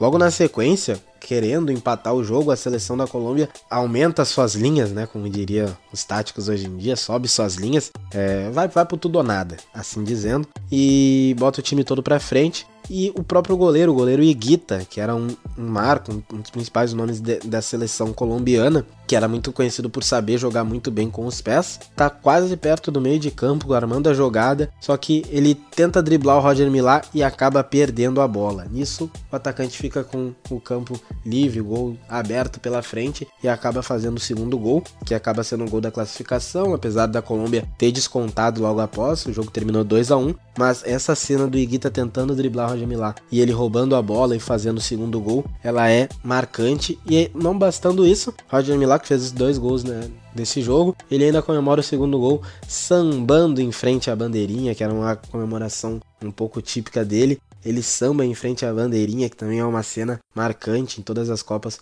lembra-se desse momento. E a justificativa dele para essa comemoração é que era uma homenagem aos principais ídolos dele, que eram jogadores brasileiros, principalmente, em especial, né, o Rei Pelé. Então ele faz essa homenagem. Roger Milá, e depois ele tem uma, uma frase que é bem emblemática, né? Ele resumindo o lance, ele diz assim, ó, abre aspas. Ele tentou me driblar e ninguém dribla o Milá. Fecha aspas. Então de forma bem sucinta, de forma com bastante autoestima, ele resumiu o que aconteceu nessa oitavas de final. E com a vitória, Camarões se tornou a primeira seleção africana a disputar uma quarta de final em Copa do Mundo. Isso nunca havia acontecido e o feito até hoje nunca foi superado. A seleção de Senegal em 2002 e Gana em 2010 igualaram o feito, chegaram nas quartas de final, mas até hoje o feito não foi superado. Felizmente não tivemos ainda uma seleção africana nas semis, né? Mas Camarões foi a primeira a quebrar essa barreira das oitavas de final. E apenas um detalhe, né? Milá fez tudo isso na Copa de 90 com 38 anos. Ele já tinha 38 anos e na Copa seguinte, em 94, ele se tornou o jogador mais velho a marcar gol na história de todas as Copas do Mundo. Ele tinha 42 anos e 39 dias, quando ele fez o gol de honra da seleção camaronesa na derrota por 6 a 1 para a Rússia em 1994. Então, ele fez tudo isso já com 38 anos, que é uma idade bem avançada para o futebol. Então é de se respeitar o que Roger Milá fez em ajudar Camarões a ser a primeira seleção africana a chegar nas quartas de finais de uma Copa do Mundo, um ícone do esporte africano, do esporte mundial.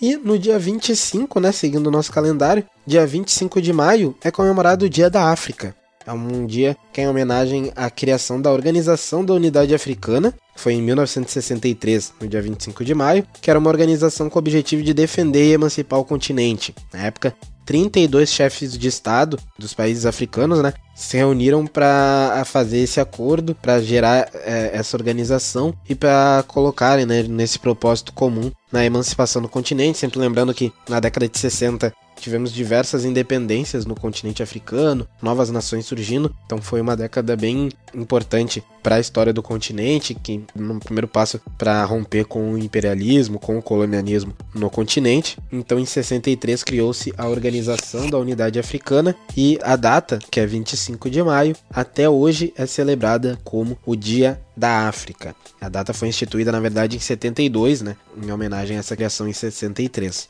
E o Dia da África, mesmo sendo comemorado em todo o mundo, né, não só no continente africano, mas também em todo o mundo por conta da sua diáspora, é feriado nacional em cinco países africanos, que são Gana, Mali, Namíbia, Zâmbia e Zimbábue. Nesses cinco países ela ainda é um feriado.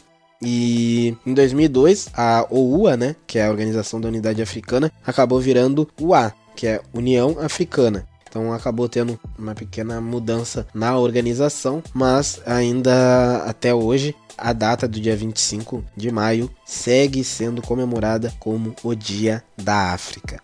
Assim a gente finaliza aqui o nosso resgate histórico, só relembrando, né? Hoje a gente falou até bastante de futebol, relembrando aí a, as origens do ponta de lança. E só relembrando as datas, dia 13 de maio, aniversário de Yaya Touré, um dos principais jogadores marfinenses da história, eleito quatro vezes futebolista africano do ano. No dia 19 de maio, a data que é celebrado o aniversário de Malcolm X, um dos principais ícones da luta contra o racismo e pela emancipação do povo preto em todo o mundo, famoso pela frase por todos os meios necessários. No dia 20 de maio, aniversário de Roger Milá, um dos principais jogadores da história no futebol mundial, um ícone da Copa de 1990 e que ajudou a seleção camaronesa a chegar pela primeira vez nas quartas de finais de uma Copa do Mundo.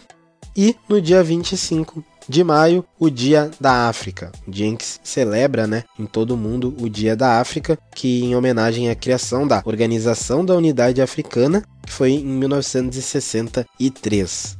E assim a gente finaliza mais um resgate histórico e como sempre a gente relembra. Aqui a gente não consegue decorrer muito sobre todos os assuntos, sobre todas as histórias, todos os personagens e a gente sempre sugere é, esse seja apenas o, o primeiro passo, o primeiro estalo para que você busque cada vez mais conhecer a história do nosso continente, a história do nosso povo, conhecer essa história que é tão rica, tem diversos detalhes, diversos personagens, diversas fases e que muitas vezes acaba não sendo tão ensinada ou não sendo tão valorizada quanto deveria.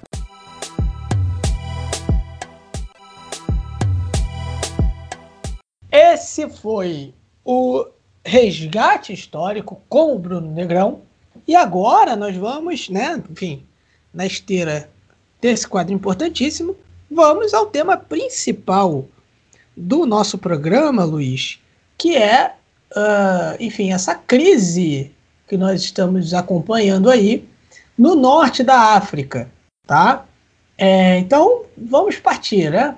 É, a manchete é: milhares de imigrantes nadaram do Marrocos para o enclave espanhol de Ceuta né, é, pelo menos 6 mil pessoas, incluindo 1.500 é, menores de idade, nadaram do Marrocos até o enclave espanhol de Ceuta, na fronteira com a Espanha, no maior fluxo de imigração ilegal em um único dia, é, conforme disseram as autoridades espanholas. É, os, os migrantes nadaram de dois locais, né, com alguns entrando no sul de Ceuta, na praia de Tarajal, e um grupo maior é, acabou entrando né, é, no norte da cidade, na praia de Benzu, é, pelo que disse aí um porta-voz do governo espanhol em Ceuta é, para reportagem da CNN. É, aí nesse processo, um homem morreu afogado. Em ambos os locais, os migrantes nadaram ao redor de quebra-mares rochosos é, enfim, que, que acabam se projetando ali para o Mediterrâneo e, e marcam a fronteira entre o Marrocos e a Espanha. É, no caso ali, enfim, é uma, é uma distância até curta. A Ceuta, né, só para a gente contextualizar, é, a gente depois vai falar um pouquinho mais, né? Mas enfim, é um enclave de cerca de 84 mil.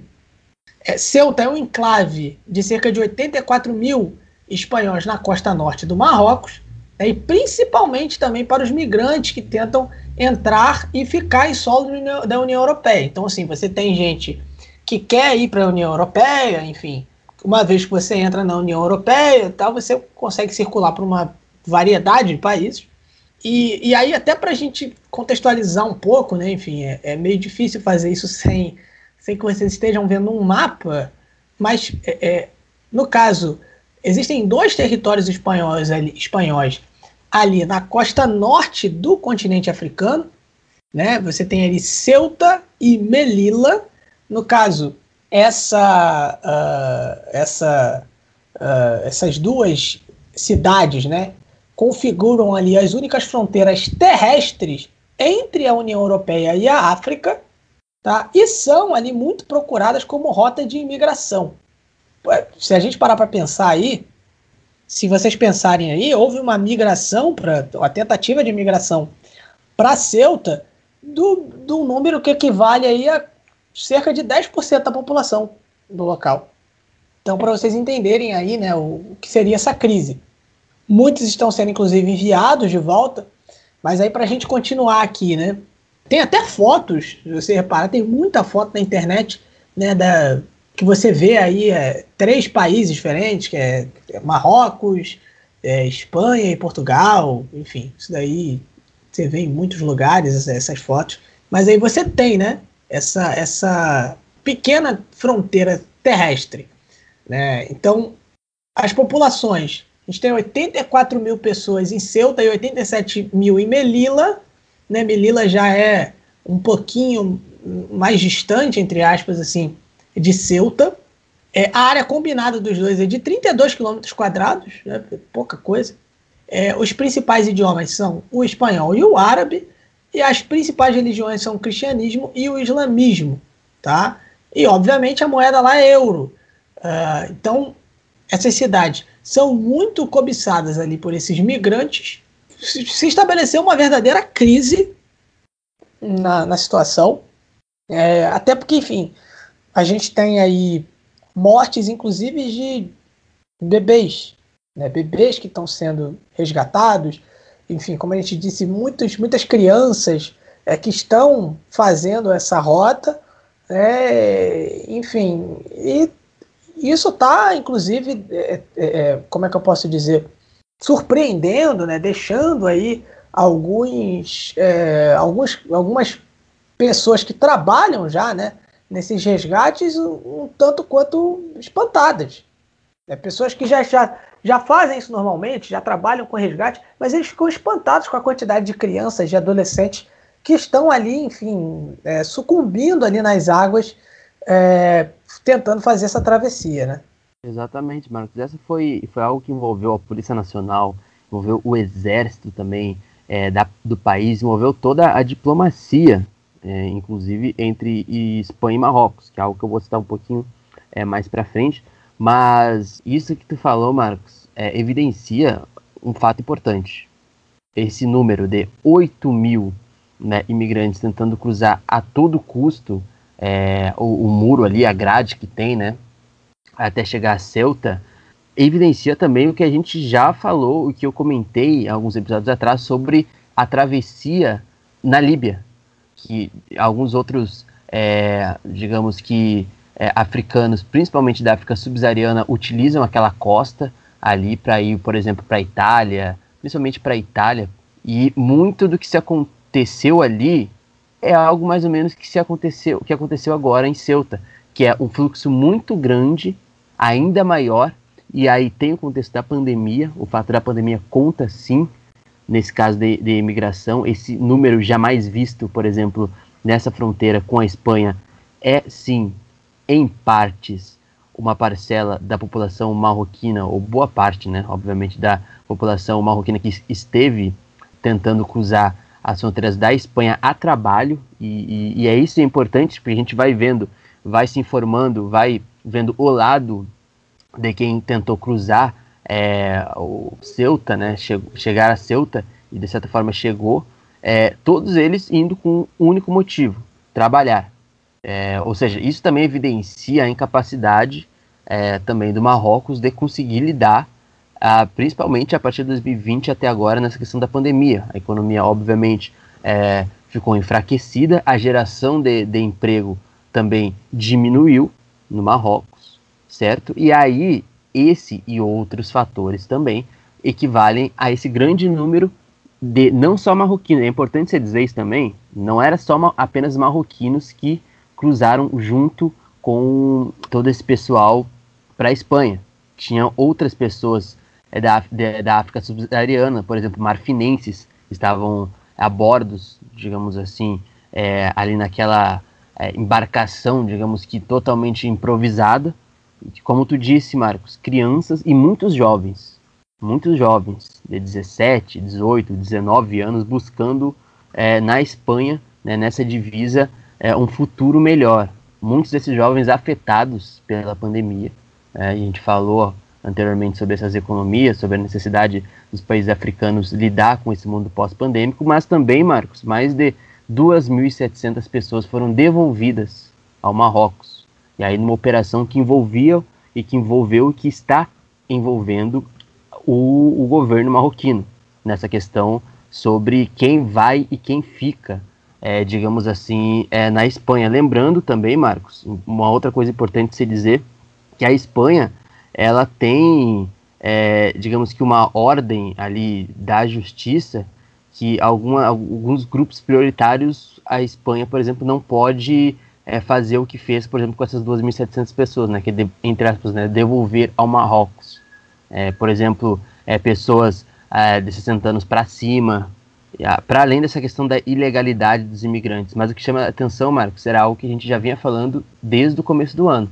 Essas imigrações elas aumentaram de acordo também com a intensificação é, na, e da não superação da global mesmo, né? Mas aí colocando no, no contexto do continente africano, né? Da não superação é, da pandemia e dos efeitos e da catástrofe que a pandemia tem feito ainda mais nas economias africanas, do norte ao sul do continente africano.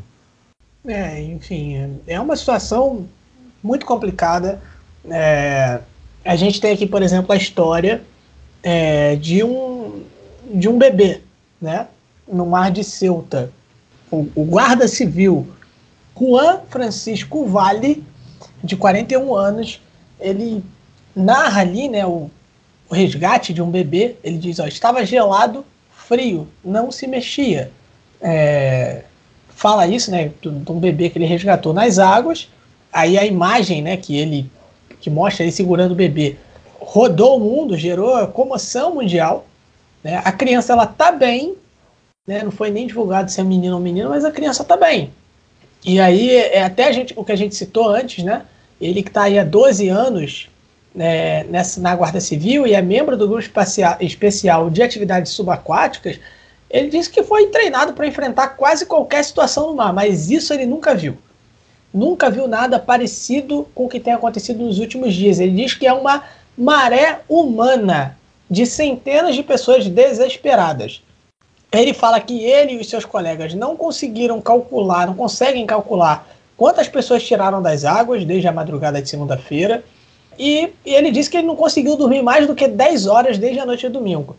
Então, assim, é, é, né, ele, é, uma, é uma situação realmente é, é muito.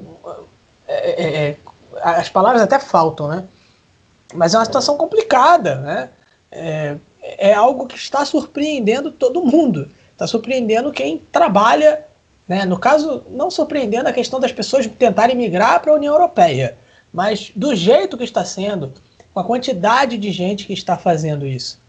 A, a, a gente tem que observar né, quais, quais vão ser as providências, até porque assim, Marrocos ele já tinha, já, já vem né, há um tempo é, tentando reprimir a circulação de imigrantes naquela fronteira, né, enfim, é, até porque, por exemplo, é, Ceuta, é, ela teve, tem aí, como a gente disse, uma população de 80 mil habitantes e tal, e ela se tornou né, esse, esse lugar que atrai é, refugiados, imigrantes e tal, que buscam ali uma conexão rápida com a Europa. É, mas o Marrocos ele já vem há um tempo tentando reprimir a circulação de imigrantes naquela fronteira ali. É, mas, assim, como a gente viu, sem sucesso, né, o, o Luiz? É, exatamente. E isso evidencia também algumas relações, digamos que não tão é, concretizadas ao longo do tempo entre Espanha e Marrocos. Né? Lembrando que Espanha e Marrocos travaram, lembrando lá atrás do que foi a Marcha Verde, né, que envolvia né, a, a, ocupação marroquina na então colônia, né, antiga colônia da, espanhola, que foi Saara Ocidental. A gente tem um episódio com Tahá, aqui marroquino, que ele explica sobre Saara Ocidental. Posso estar enganado, mas talvez seja ali no episódio 9 muito possivelmente, procurem depois no nosso feed, onde ele explica a questão do Marrocos, da independência, da tentativa de independência dessa área ocidental. E desde 75, né, 1975, na chamada Marcha Verde, né, que envolveu aí uma grande força é, de marroquinos ocupando né, a Saara Ocidental, que ainda é, como a gente sempre. É, e, vai ser, e vai ser pauta mais à frente, Saara Ocidental ainda, logo mais, é, ainda é um território marroquino e por um bom tempo foi né, de é, ordem e, e enfim e, e, de controle espanhol. Atualmente não é mais, né, de, de, Marrocos. E desde então, desde 75, algumas outras tensões rolaram entre Espanha e Marrocos, por exemplo. Eu lembro que em 2001 é, rolou uma grande tensão, né, é, quando, por exemplo, o Marrocos ele acabou retirando o embaixador que tinha representava o país em Madrid, depois que, por exemplo, grupos pró-saarianos, né, pró-independência é, de Saara Ocidental, realizaram um referendo simulado lá no país para saber sobre, o que o pessoal achava sobre o destino é, de Saara Ocidental. Isso incomodou lá no começo da, do século muito a Espanha, o Marrocos, perdão. Então, assim, é uma relação, não digo que já foi mais estremecida do que é agora, certamente. Mas ainda tem algumas rusgas entre Rabá, adoro falar Rabá, porque eu já percebi que o Praha, no episódio sobre as origens do Raja Casablanca, ele fala que é Ra, é assim, Raja Rabá. Então, né, tá, me ajudou a pronunciar. Vocês podem ouvir também a história sobre um dos maiores clubes do Marrocos e do continente africano. Então, desde então, essa relação ela tem sido, é, digamos que, um tanto estremecida entre Rabat e Madrid, né, dois polos aí que detêm seus poderes políticos, tanto do ponto de vista espanhol, tanto do ponto de vista marroquino. E Marcos, me permite, também o pessoal que nos ouve, em todo o Brasil, fora do, fora do, da América Latina também, no continente africano, eu disse 2.700 pessoas que já foram deslocadas, né? Eu acabo de receber informação aqui que já são mais de 6 mil pessoas que foram deslocadas de volta para Marrocos. Então, de certa forma, isso denota um fracasso dos imigrantes que tentaram é, chegar a, a Ceuta e, enfim, permanecer em solo espanhol. O que me parece também é uma questão, essa é uma questão diplomática, é uma questão humanitária, certo? Mas o que se tem relato disso até agora, inclusive saiu em alguns jornais aí, é que boa parte desses imigrantes que tentaram cruzar né, a cerca, a grande cerca que tem lá, é que esses mesmos tentarão novamente não digo que os 8 mil, obviamente, não se sabe. Mas esses mesmos, muito possivelmente, tentarão é, cruzar essa travessia em algum tempo futuro. Então, isso denota também aí Marrocos tendo que lidar com essa questão da imigração, que ela é histórica, como tu bem citou, Marcos, quando envolve Ceuta, aí principalmente essa região aí, que inclusive já foi é, e ainda, de certa forma, é esse enclave territorial né, na costa mediterrânea do Marrocos, Ceuta, ele, ele, ele, ele é, sempre foi uma teve umas rusgas ali de disputa entre Espanha e Marrocos, por quem, é, por exemplo, ia deter o poder ali, digamos que na fronteira, certo? Então essa relação entre Espanha e Marrocos tem o, o sentido colonial nisso, né? Marrocos Espanha, mas colônia, mas isso daí denota também outras camadas históricas dessas relações entre Marrocos e Espanha, que envolvem, como eu disse, Saara Ocidental, que logo mais a gente vai voltar a citar a Espanha, se não me engano, e certamente Saara Ocidental. É isso, Luiz. É... Então, a gente vai, obviamente, continuar acompanhando essa crise ali no norte da África.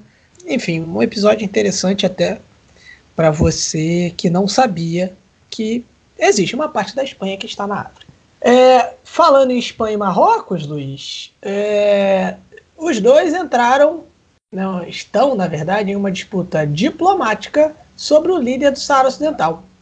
Um, uma disputa que está acontecendo sobre a decisão de hospedar um líder do movimento de independência do Saara Ocidental é, acabou prejudicando ali, enfim, as relações no Mediterrâneo. O Brahim Gali, líder da Frente Polisário, que enfim, defende a independência de Saara Ocidental, ele está sendo tratado em um hospital em Logronho, no norte da Espanha. É, ele ele é, foi infectado com, com uh, o vírus da Covid-19, né? ele está fazendo esse tratamento lá. A presença do Gali na Espanha acabou irritando Marrocos, que acusou o governo em Madrid de colocar em risco as relações com Rabat, né? Ou Rabat, não é isso, Luiz? Só para eu. Ai, meu Deus, não me...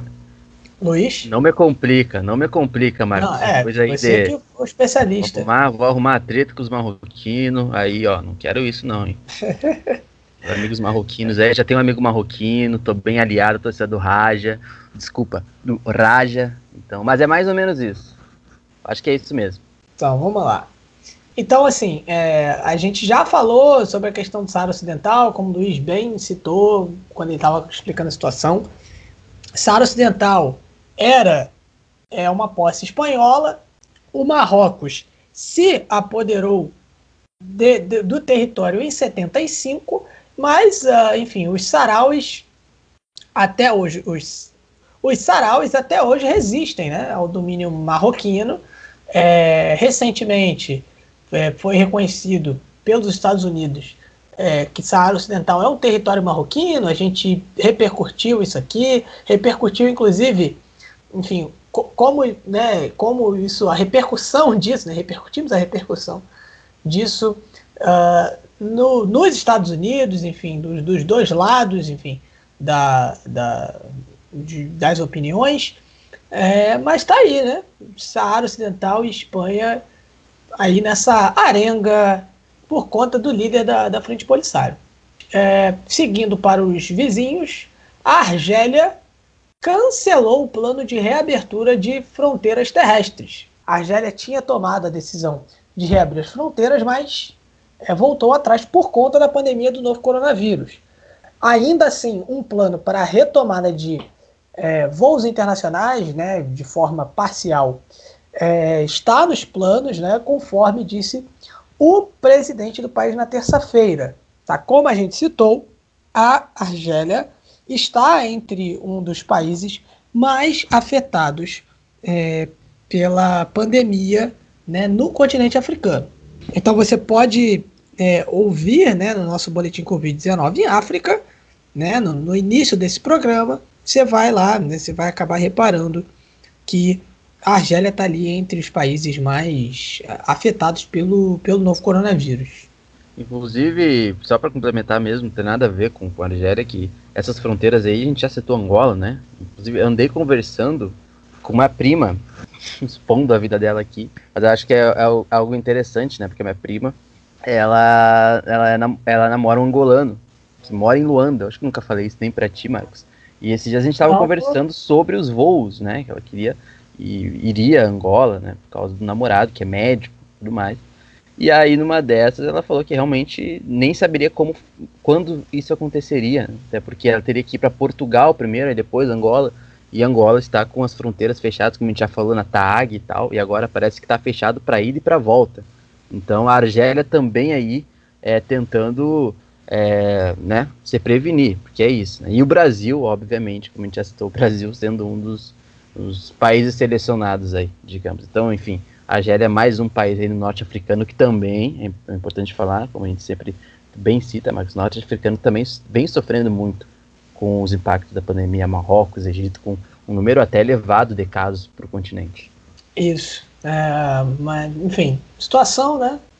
Tá, não tá fácil para ninguém. Vamos agora, Luiz, seguindo aí as fronteiras terrestres, apesar de que na Argélia estava fechado, mas a gente deu um jeitinho. E a gente já já está saindo, vai para Tunísia. Né? A Tunísia matou cinco supostos militantes perto da fronteira com a Argélia. Tá?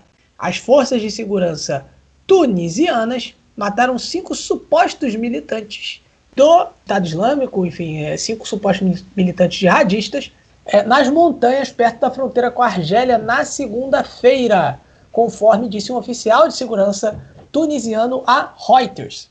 A operação foi realizada por forças conjuntas da polícia e do exército nas montanhas de Xanab. É, e, ela, e essa operação ainda está em andamento. Tá?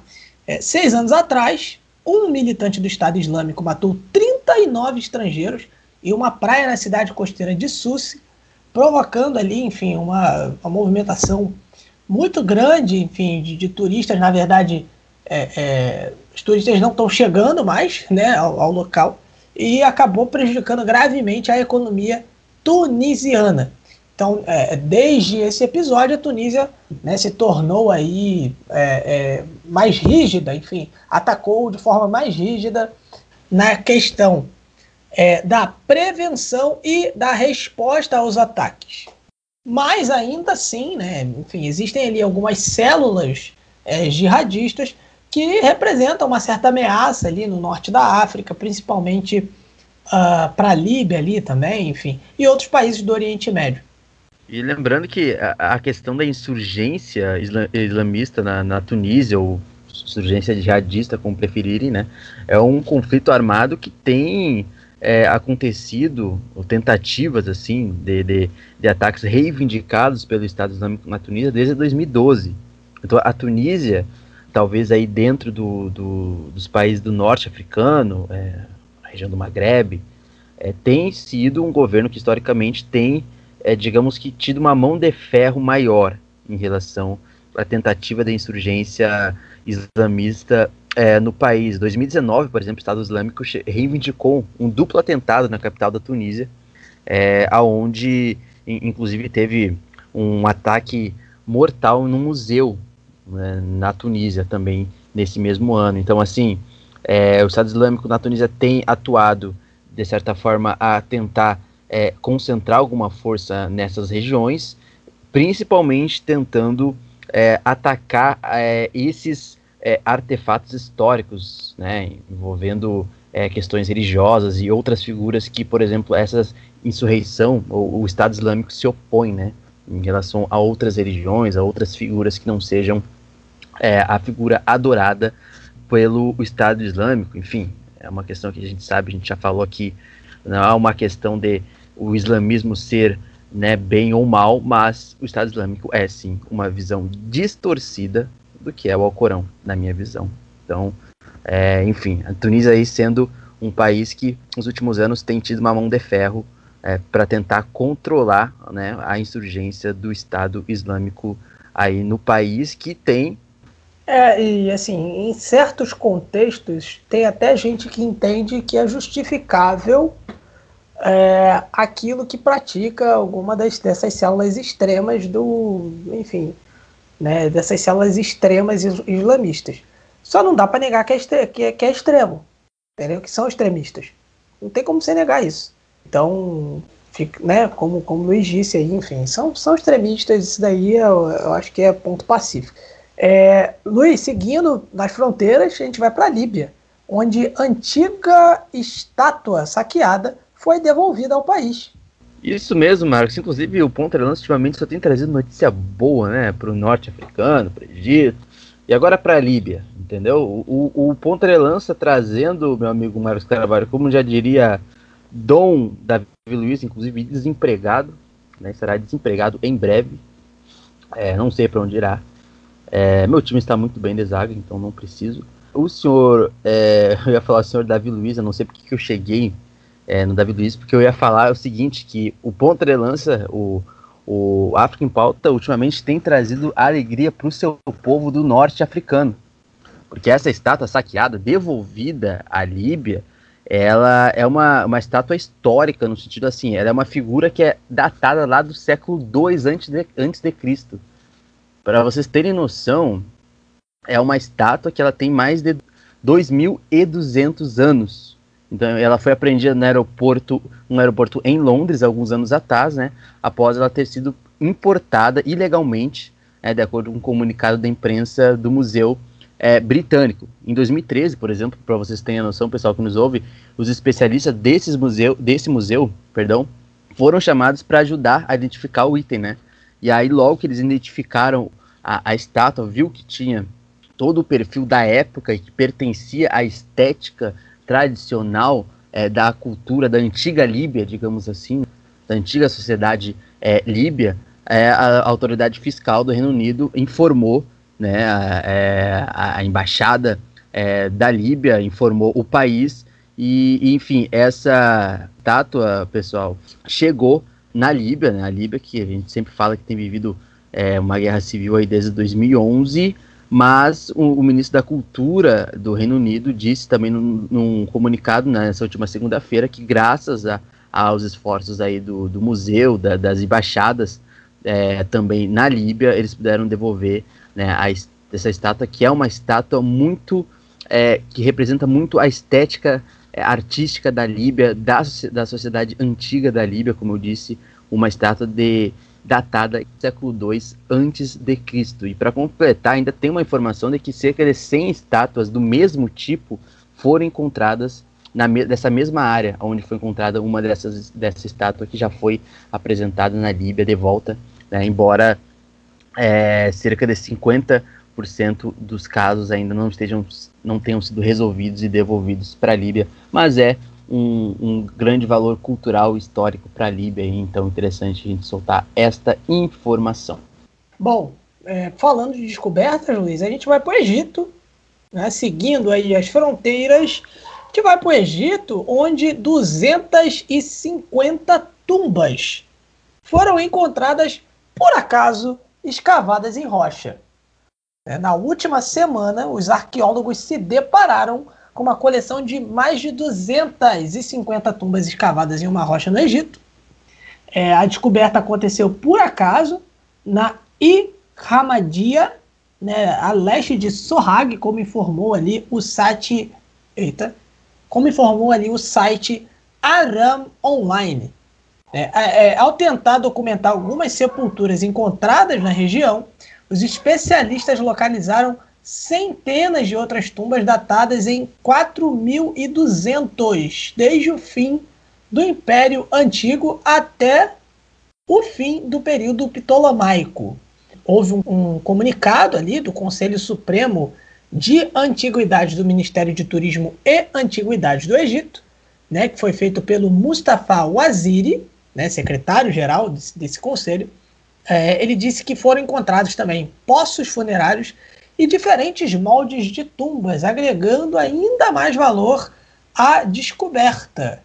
E mais uma, né, Marcos? Mais uma descoberta nossa, acho que já é o terceiro episódio, no mínimo, seguido, que a gente é, solta algumas informações sobre algumas descobertas. E isso me lembrou, sabe o que, meu amigo Marcos? Isso me lembrou um feedback nosso, do, do nosso amigo né, e seguidor lá do nosso grupo exclusivo, no nosso financiamento. Lembrando que o grupo exclusivo é, você pode, a partir de 10 reais e também 15, é, participar dos nossos grupos e exclusivos e também receber recompensas pelo ponto de lança. E o William, professor de História, sempre nos ouve aqui no, no, no África em Pauta, fã devoto. Ele deu um feedback, né, Marcos, bem interessante é, sobre o episódio 13 do África em Pauta, lá no nosso exclusivo, um dos nossos debates sobre, sobre o último episódio. E inclusive ele me elogiou e eu só tô falando isso porque ele me elogiou. Se eu tivesse falado mal, eu nem teria falado aqui. Não, tô brincando. Mas um abraço, meu amigo William. É, ele falou, eu vou ter que começar do jeito que ele, que ele leu, né, Marcos? E aí, ah, o Luiz é o seu ego do Luiz, é o ego do Luiz, sim. Ele fala o seguinte, muito boa sua explanação sobre Akhenaton, Luiz. Falou lá sobre a, a explicação que eu dei é, sobre a descoberta daquela sociedade egípcia, a cidade de ouro perdida, né? Inclusive, uma das grandes descobertas dos últimos séculos, a gente noticiou aqui no Ponto de Lança, né? E ele elogiou, enfim, deu um exemplo lá também sobre a questão da, da cultura da época, do politeísmo, dentro da figura né, da, da construção daquela sociedade do Akhenaton, que eu expliquei brevemente no episódio 13, se eu não me engano, no episódio 12. Agora já não me lembro. É muito podcast produzido nessa casa, pessoal. Então, se eu esquecer, não lembrar muito, não é porque eu tô avoado, não é porque, né, tem. A firma não para. Esse é, esse é o nosso tema. A firma não para. Então, dando aí um, um feedback sobre o Akhenaton, que foi uma outra descoberta, né, dentre as últimas descobertas que a gente noticiou aqui no programa, e o nosso querido William Menezes é, dando esse feedback lá diretamente da caverna do nosso grupo exclusivo do PDL. Boa, Luiz. Então, a gente sai do norte da África, Luiz, corta o Sudão e chega à Etiópia, na África Oriental, é, onde nós temos duas notícias. A primeira é que membros de relações exteriores da Câmara pedem sanções em Tigray depois que reportagem da CNN mostra forças militares bloqueando ajuda. A gente já falou a gente já falou sobre essa questão aqui de Tigray várias vezes e sobre bloqueios de ajuda, é, enfim, soldados da Eritreia é, é, na região, enfim, é, é, cometendo atos, enfim, até de, de barbárie. A gente está falando de membros de relações exteriores da Câmara dos Estados Unidos tá? o principal republicano no Comitê de Relações Exteriores da Câmara dos Estados Unidos, está é, conclamando a administração Biden a decretar sanções em resposta aos contínuos abusos de direitos humanos na região de Tigray, na Etiópia. Tá? Depois que uma investigação da CNN descobriu que soldados eritreus, ou seja, da Eritreia, né, estavam bloqueando ajuda humanitária é, aos famintos e civis, civis, feridos na região. E aí, o, Luiz, até para a gente ir para frente, né, depois é, você fica à vontade para fazer seus comentários, a gente tem a Etiópia revogando credenciais de imprensa de um repórter do New York Times. No caso, o, o Times disse em um artigo que Simon Marks, um cidadão irlandês que reporta né, para eles e outras publicações, teve as suas credenciais revogadas pela autoridade de radiodifusão etíope no início de março, após retornar a Addis Abeba. Né? É, ele estava na região de Tigray depois, quando ele retornou, ele teve suas credenciais revogadas. Né? Então, é, parece que tem gente que não quer que, que, que, que, assim, que as pessoas saibam o que está acontecendo lá, né, Luiz?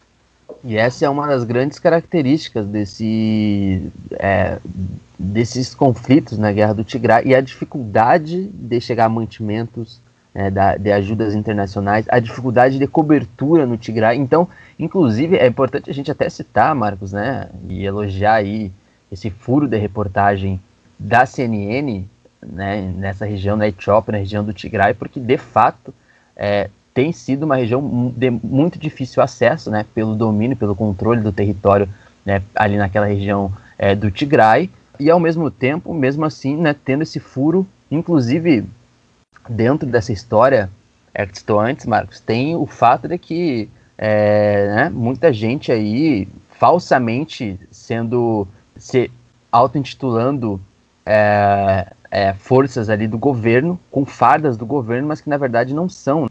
É, são rebeldes ali que se camuflam com a farda é, ali do, do, do exército é, do governo central, do Rabi Ahmed, e que não são. E, e, parte dessa, dessa trajetória aí, dessa reportagem, na verdade, citou isso. Então, enfim, a, a questão é bem mais complexa. E aí, nesse caso, Marcos, o, é, o The Times até lançou um artigo para falar sobre isso.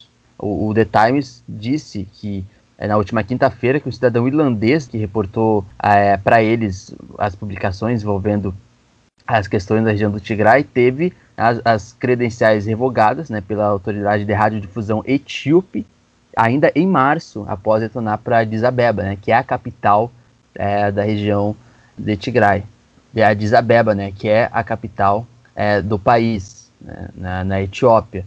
Então, é, a The Times também falou que na semana passada os recursos do jornal tinham sido recusados, recusados pelos, pelo chefe da autoridade de radiodifusão da Etiópia, e aí, confrontado, ou perguntado, na verdade, perguntando ao Abiy Ahmed, que é o primeiro-ministro é, etíope, né, equivale a um presidente, né, aqui no Brasil, como se fosse assim, apesar de ser um outro sistema, se ele se, não disse nada. Ele basicamente se esquivou e ficou inerte em relação a, a, esse, a essa situação é, dos jornalistas do New York Times. Então, o posicionamento do Abiy Ahmed é, é, de, foi o seguinte: não sou responsável por conceder ou revogar o credenciamento da imprensa nessa região. Foi basicamente isso que ele disse. E é aquilo que eu, que eu tenho falado, né? A Abiy Ahmed ficou, tem sido nítido a incapacidade né, do Abiy Ahmed e do governo central mesmo, como um todo, de é, conter e de, de, tomar um posicionamento mais amplo e, e, transparente sobre essa questão da região do Tigray, como a gente já falou aqui. E agora, nesse caso, ele simplesmente fala que não é da sua responsabilidade, quando, na verdade, isso é uma questão de diplomacia, é uma questão de, de relações internacionais também, não deixa de ser, neste caso, por envolver um, um jornal famoso, envolver né, um, um, estrangeiro, e ele, de fato, o Abiy Ahmed, né, ganhador do Prêmio Nobel da Paz, acabou é, se esquivando e disse assim, foi algo como se dissesse assim, ó, não tente me vincular a isso. Então é, é isso, é, é, é, mais ou menos isso. Lembrando também que há umas três ou quatro semanas atrás, dois jornalistas haviam sido, agora colocando um outro contexto também, né, sobre imprensa, jornalista, em Burkina Faso, umas três, quatro semanas atrás, tinha acontecido o falecimento de dois jornalistas espanhóis no país, né, que foram mortos ali em um atentado dentro de um, uma cobertura num conflito civil, que a gente noticiou aqui também em Burkina Faso, ah, acho que é umas duas semanas atrás, na verdade, no último episódio a gente citou, não citou casos de jornalistas é, mortos nesses conflitos civis, na cobertura, mas dois jornalistas é, espanhóis acabaram sendo vítimas é, dos últimos é, confrontos em Burkina Faso, terra de Thomas Sankara, que é um dos nossos planos aí. A partir de 10 reais você pode é, financiar a mídia independente. Eu não posso perder essa oportunidade. Perfeito, Luiz. Então, vamos seguindo. Quênia, vamos descendo aí para o Quênia é, já que o FMI, já falado aqui no programa, concedeu uh, outro empréstimo de 408 milhões de dólares ao país. O Fundo Monetário Internacional anunciou que seus executivos concluíram seus compromissos de pré-desembolso com os funcionários quenianos, né, e aí ele aprovou outra parcela de 408 milhões de dólares a ser transferido para o Banco Central do Quênia né, é, como parte do programa de 38 meses. É, e aí, enfim, isso eleva aí o valor total adiantado ao Quênia nos primeiros três meses do mecanismo para 722 milhões de dólares. A aprovação da segunda parcela, que deverá atingir, deverá é, pintar aí nas contas do Quênia em junho de 2021, significa que o FMI está satisfeito com as reformas que estão sendo implementadas é, pelo governo queniano, tá? já que o empréstimo está vinculado a algumas condições específicas ali de desempenho. Em abril de 2021, é, mais de 150 mil quenianos é, assinaram uma petição é, numa tentativa de impedir o FMI de liberar empréstimo para a campanha de vacinação da Covid já que ele se opõe aí ao fato de que o, o, o governo do presidente Uhuru Kenyatta é, tem uma certa predileção, ele gosta bastante de grandes empréstimos sem a devida responsabilização, Luiz. O, o, o Kenyatta, presidente keniano, lembrando né, que a gente sempre fala aqui bastante da África Oriental, todo é, a gente tem um bloco específico, lembrando que Quênia é uma das grandes potências, assim como a Tanzânia, né, na África Oriental, e que em, tem uma, um país bastante populoso, e, e, e, é importante se dizer né, que nos primeiros seis meses de pandemia no Quênia, segundo dados levantados aqui pelo, pelo África em Pauta, 1,7 milhão de quenianos perderam seus empregos, somente nos primeiros seis meses após a crise do coronavírus. 1,7 milhão de quenianos. Tanto é que a preocupação internacional e africana em cima do Quênia é o fato desse novo bloqueio que foi intitulado pelo Quênia lá em 26 de março ainda, quando ressurgiu ou aumentou novamente os casos de pandemia, os casos de coronavírus, perdão, no país. E desde então a situação tem sido muito delicada no Quênia em relação à, re, à infecção, reinfecção é, do coronavírus. E aí, esse é, mais esse empréstimo, que digamos que deu um país que teve a sua economia muito fragilizada é, durante essa pandemia, né? É um país que já tem algumas dívidas aí acarretadas dentro e fora do continente é, africano, mas é, esse empréstimo é visto de forma meio dúbia do ponto de vista é, geral, como tu disse, é, enfim, da sociedade, uma parcela da sociedade queniana tem colocado em xeque esses 400, né, mais de 400 milhões, de fato, é uma, isso é uma, né, isso vai se formar depois em uma dívida também, e aí a questão da preocupação nacional de uma parcela é, referente a essa decisão do Kenyatta, né, desse empréstimo, é até onde esses empréstimos vão, de fato, é, alcançar o que se pretende, né, a diminuição e a contenção do aumento da pandemia é, no do coronavírus é, no Quênia, que já tem um histórico aí né, de dívidas nos últimos anos, que já vem antes da pandemia com uma economia aí é, já fragilizada, apesar de ser é, um país ali na África Ocidental, na África Oriental, perdão, que exporta bastante produtos, né, para fora do continente africano também, mas mesmo assim, após 2020, a situação só tem piorado, principalmente na geração de empregos no país queniano.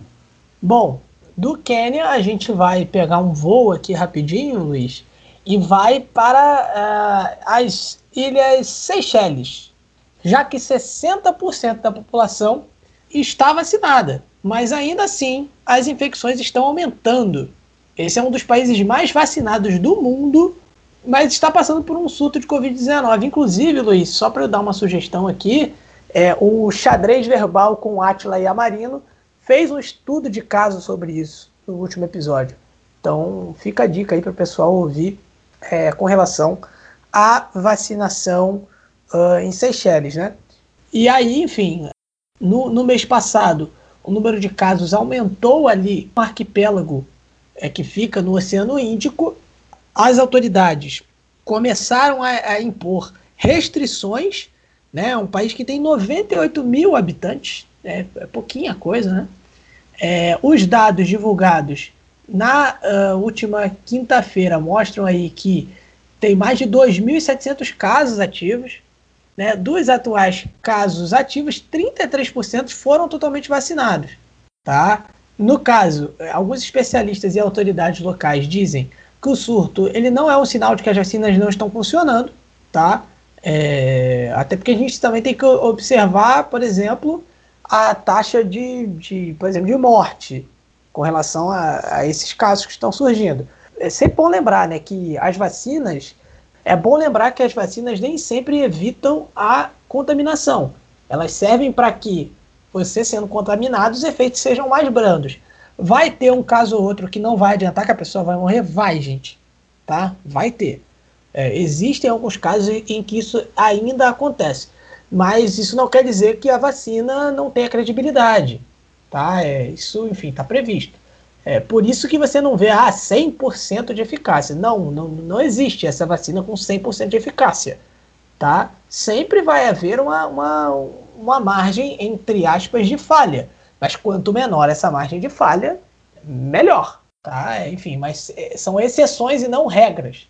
O país, é, ele chegou até a, a, a reabrir as suas fronteiras é, para o turismo, e aí qualquer pessoa com teste PCR negativo pode entrar no país, sem entrar em quarentena, tá? justamente por, por conta do país estar é, vacinado, né? né? com uma boa, perdão, com uma boa é, é, vacinação já realizada e com uma campanha de vacinação em massa acontecendo. Né? Mas enfim, aí desde que isso aconteceu, o total de casos dobrou, né? De 9.184 casos e 32 mortes. Não, perdão, deixa eu já. Desde então, né, o total de casos ele mais que dobrou. Ele chegou aí a 9.184 casos e 32 mortes. Tá? De acordo com os números aí do Ministério da Saúde de Seychelles. Inclusive, inclusive temos um episódio específico sobre a história de Ilhas Seychelles, no Mama África FC Continente, está no feed aqui do seu agregador de podcasts preferidos ou no YouTube. Então, o Rubens apresenta a história da ilha. Inclusive, soltamos algumas fotos da, da ilha nas nossas redes sociais. Vocês podem ir acompanhando tanto no Instagram, no Facebook ou no Twitter. Partiu Seychelles em breve, Marcos Carvalho. Quem quiser aí nos dar um, uma bolsa, né? Porque do, do, jeito que tá, daqui a pouco até final do ano, Seychelles estará quase livre da Covid-19 oficialmente. Então, Seychelles, eu diria para os nossos ouvintes, para nossos ouvintes, ah, vai para Seychelles, entendeu? Se alguém falar assim, oh, Luiz, ah, não sei o que, em, em, tom de xingamento, ah, vai para Seychelles, eu vou mesmo para Seychelles, quase. E até nos mil, até final do ano, possivelmente vai estar livre da Covid-19. Então, é um bom, é um, é um, é um, é, uma, é um bom refúgio, digamos assim, desse mundo pandêmico e desse mundo pós-pandêmico, Ilha Seychelles surge como um potencial aí para quem gosta de viajar. Luiz, já que a gente pegou, teve que pegar um avião para ir para as Ilhas Seychelles, a gente pega um avião, mas a gente vai dar um pulo na República Democrática do Congo, que é ali perto da África Oriental, né, já que depois da República Democrática do Congo a gente ainda vai para Tanzânia e Moçambique, para a gente já partir para o final desse bloco e depois a gente ter o nosso Mamacult. é, a gente chega à República Democrática do Congo, Luiz, onde é, a gente vai falar sobre cobalto. É, e só para né, fazer um call aqui, né, com o que a gente falou lá no, no, no quando a gente estava falando da República do Congo, por exemplo, né, a gente tem aí a, o título da matéria com Cobalto Congo e o experimento de mineração artesanal em massa. Né, então, mas estamos falando da República Democrática do Congo. Né, a gente já citou essa questão do cobalto aqui, mas aí o cobalto, né, ele acaba simbolizando aí um, um enigma dos minerais é, quando a gente está no meio da, revolução de tecnologia verde. É, o cobalto é um ingrediente chave na química que alimenta os veículos elétricos, é, assim como né, enfim, outros materiais de bateria, como o lítio, é, e está, enfim, a, a demanda por esse uh, metal, né, ela vem aumentando bastante, né, enfim, recentemente, é, à medida que o mundo se descarboniza. É, o maior fornecedor de cobalto do mundo é quem? É quem? É quem? É a República Democrática do Congo, né, onde até um quinto da produção do, né, do país é gerado por mineiros artesanais. E eles acabam aí trabalhando em condições precárias e perigosas. Né? E eles não têm nenhum controle de, de, de qual vai ser o preço é, do, do, do minério ali que eles conseguiram a duras penas. No caso, algumas montadoras aí como a Tesla e a Volkswagen é, já, enfim, manifestaram seu desejo de reduzir o uso né, do cobalto, é, mas isso vai levar tempo. E nesse, enfim, até esse tempo passar, a, a demanda do, do, cobalto, ele, ela está prevista, enfim, para dobrar até 2030. Então, enfim, é, te, temos aí é, é, uma é uma questão não só de da produção, enfim, do minério, mas também como isso se dá, né? Enfim, e, e como é, isso afeta as pessoas que estão trabalhando nessa produção, né, o, o Luiz? E o grande fator é que dessa notícia, dessa informação, indo além né, da, da notícia que a gente solta, a gente sempre vai além, tanto o Marcos assim como eu, né?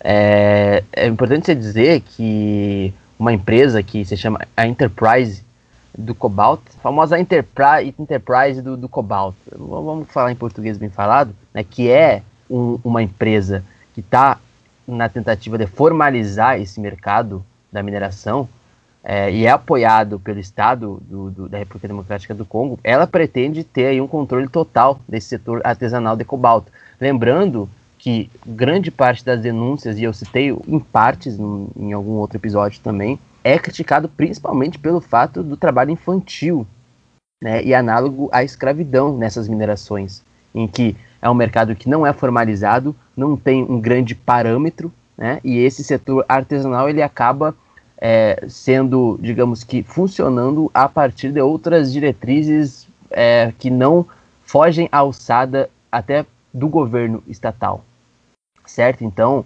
obviamente que o governo é da República Democrática do Congo, obviamente que é do seu interesse, ainda mais nesse contexto, né, de, de ser o maior exportador do cobalto, é, o celular que você está ouvindo, possivelmente esse podcast, é revestido de cobalto na República Democrática do Congo. E o grande problema nisso, nesse mercado, sempre foi a exploração indevida né, de mão de obra é, infantil, certo?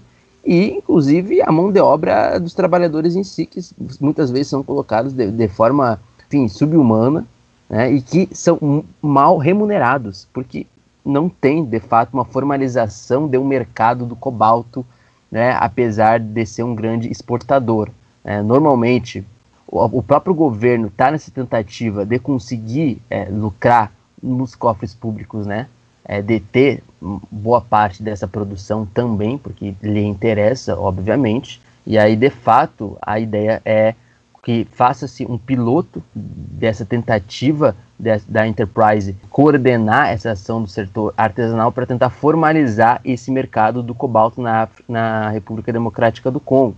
E uma das ideias é, principais é que, por exemplo, os, os mineiros artesanais eles recebam uma, uma melhor remuneração e, enfim, não apenas vendam o seu produto a critério de, de terceiros, de compradores que são terceiros, enfim, sabe-se lá. E, e mesmo das grandes empresas aí do mundo, que de certa forma já foi uma crítica que já fizeram sobre muitas dessas empresas aí financiarem a questão do, do cobalto na República Democrática do Congo e minerações que tem, por exemplo, trabalho infantil. Isso, vídeos foram já é, publicados algumas vezes no Twitter, Facebook e em outras vezes. Então a tentativa a, apoiada, de certa, de certa forma, a uma ambição internacional, né? óbvio que tem capital estrangeiro nisso, quando a questão do cobalto interessa a muitos países, principalmente as grandes potências é, da Europa e também os Estados Unidos. Então é como é, a, agora o governo tenta posicionar o país não apenas como um produtor de, de cobalto e exportador, mas como um comercializador de cobalto no mundo, né, dentro de um mercado mundial. Então é a ver quais serão os próximos passos do país aí para tentar regularizar de certa forma o próprio mercado artesanal né, de produção é, desse do, do, cobalto, né? Inclusive, Marcos, os amigos, amigas aí, se tiver seu companheiro, sua companheira, é, troquem o meu amor e chamem de meu cobalto. Por que meu cobalto? Você é tão valioso quanto cobalto. Tá valendo muito cobalto, hein? Eu, inclusive, faria esse. É, inclusive, inclusive te, te, darei essa dica, Marcos. Chame a madame hoje de meu cobaltinho antes da soneca. Enfim. Acho que ela vai é, gostar. E, e, com essa lançamos a campanha Um Amor para Luiz. Né? Obrigado. Um cobalto para Luiz chamar de seu. tá? Luiz, Luiz Fernando Mãos de Tesoura Filho está solteiro para delírio. Delírio do grupo de lança. Tá? É, quem quiser aí, que, me chama na Twitter do, no, na DM do Twitter que eu agencio aí, hein? Eu agencio aí uma, um, faço um intermédio com com o Luiz, que enfim tem muitos e-mails, muitos WhatsApps para responder, é, mas o Luiz está aí disponível para o amor em 2021. Sempre, tá? Romântico.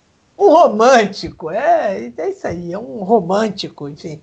Então está, está aí. Tenho certeza que vai chover, vai chover pretendentes aí na, uh, enfim, no, nas redes sociais uh, do Luiz, entendeu? Se você quer é que Luiz corte a fita que inaugura o seu coração. Esse é o homem, porque ele tem mãos de tesoura, né? Enfim.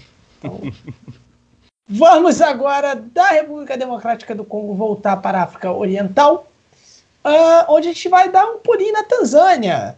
E a gente vai dar um pulo na Tanzânia, Luiz, para falar que o cultivo de abacate se torna um novo ouro verde na Tanzânia. É, a Tanzânia ela tem um alto potencial de exportação de abacate, né, que vem aí sendo chamado do mais recente ouro verde do país. São perto de 9 mil toneladas, que são avaliadas em 30 milhões de dólares, né, que foram exportadas no ano passado, é, contra quase zero de sete anos atrás. Então, assim, uma verdadeira, é, um verdadeiro avanço uh, nessa, nessa área. Né?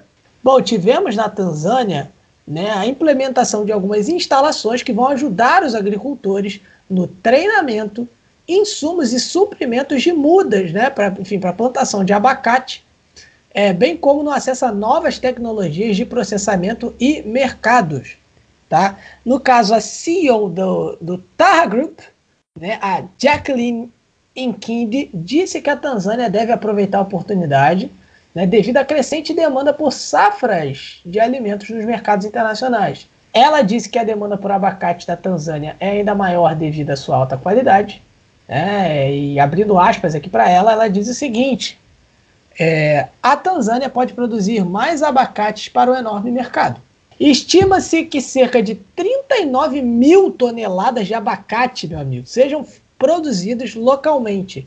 Mas apenas é, o, né, uma quantidade aí entre 8.500 e 9 mil toneladas foram exportadas no ano passado.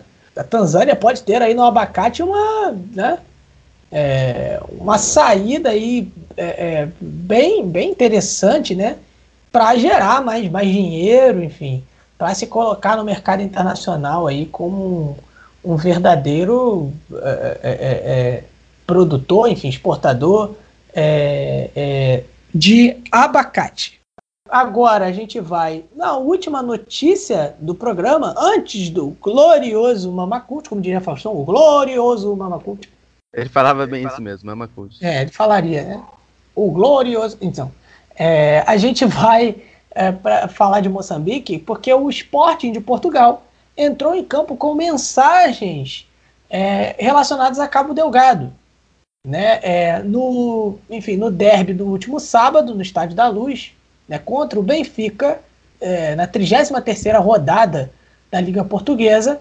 Jogadores né, entraram na camisa é, com a inscrição Cabo Delgado nas costas, né, em vez dos nomes deles. Né, e aí o clube ele soltou uma nota e tal, é, dizendo ali né, que os, os leões têm como objetivo alertar e sensibilizar todos para os graves acontecimentos que têm afetado aquela região de Moçambique. É, isso mesmo, Marcos. É, eu até eu tava assistindo esse jogo, inclusive, no, no, sábado, lá do dia 15 ainda, sábado, né? Inclusive, Benfica Sporting, campeão depois, eu acho, de 18 anos ou algo do tipo assim, a última vez que tinha sido campeão, foi lá com um glorioso artilheiro, é, incriticável Jardel, que não preciso nem dizer onde ele foi ido aqui no Brasil, né? A rua e o campo, sabe? Depois pesquisem aí, Jardel. Foi campeão, né? Mas nesse jogo aí perdeu uma, a invencibilidade no, no, campeonato. Mas enfim, uma grande campanha. O Sporting, meus amigos e amigas que estão nos ouvindo, é talvez aí o principal clube né, que os moçambicanos seguem no continente africano, né? O país de, de língua portuguesa no continente africano, né? Passa-se muito canais é, de língua portuguesa, de Portugal também, brasileiro também, mas de Portugal também. Então, boa parte de, pelo menos da juventude moçambicana e tal, torce para o Sporting de Portugal. É, inclusive a gente soltou isso no, nas nossas redes sociais, essa notícia, a gente falou também, né, como Maputo, a capital de Moçambique, né, tem ali seus núcleos de torcedores, saíram para comemorar o título quando o Sporting venceu, saíram às ruas de Maputo mesmo com coronavírus, mas saíram para comemorar. E aí também não deixa de ser estratégico, o Sporting sabe que tem ali a questão dos torcedores no país que o seguem, também, o governo moçambicano, na segunda-feira, felicitou o Sporting agradeceu né, a menção na camisa a Cabo Delgado. Né? O, o, o governo, é, além de felicitar, disse que, abre aspas, é um nobre gesto para com a província de Cabo Delgado, né? E dando ali também mais uma outra é, saudação aos sportinguistas e também a Portugal. Lembrando que isso também vem no mesmo contexto em que as tropas portuguesas foram enviadas, alguns soldados foram enviados, cerca de 60 soldados enviados a Portugal, a Moçambique, perdão, especialmente a Cabo Delgado, para tentar conter a ascensão né, e a insurgência do Estado Islâmico, como a gente já é, citou algumas vezes aqui, referente a Cabo Delgado. Então foi um lindo gesto, né, um gesto bonito, né?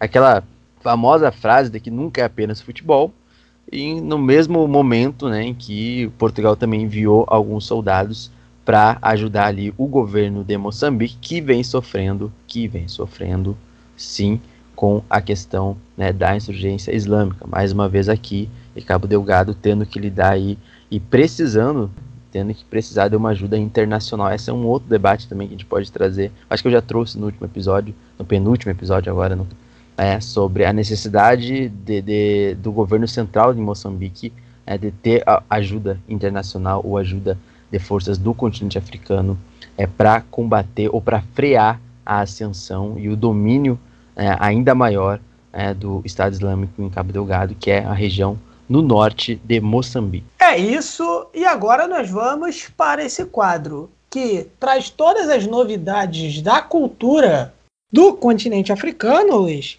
e que é apresentado pelo encontro consonantal perfeito do PDL, Liz Ramos. Com vocês, o Mama Cult.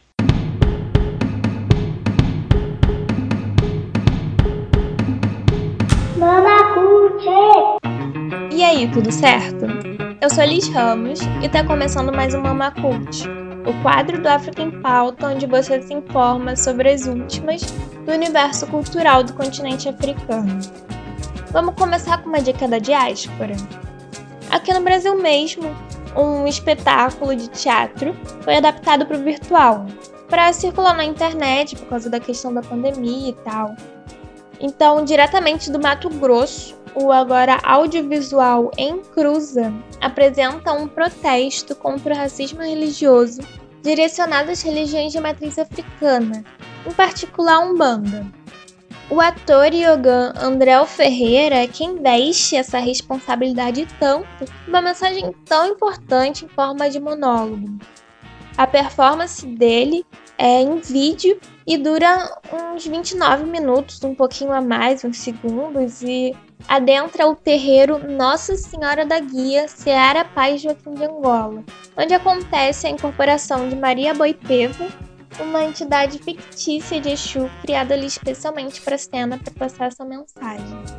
Segundo o ator, a ideia foi priorizar toda a experiência sensorial que o audiovisual permite através do ritual retratado ali e dá também um recado de reação a todos os ataques e intolerâncias que já ocorreram em tantos terreiros e que a gente está cansado de ver aí nos noticiários. O Incruza foi adaptado em vídeo numa superprodução que está disponível lá no canal do YouTube da Solta Cia de Teatro vai estar tá lá até a primeira semana de junho, então já vão se programando aí para assistir e o negócio é curtinho, né? Não tem por que não ir.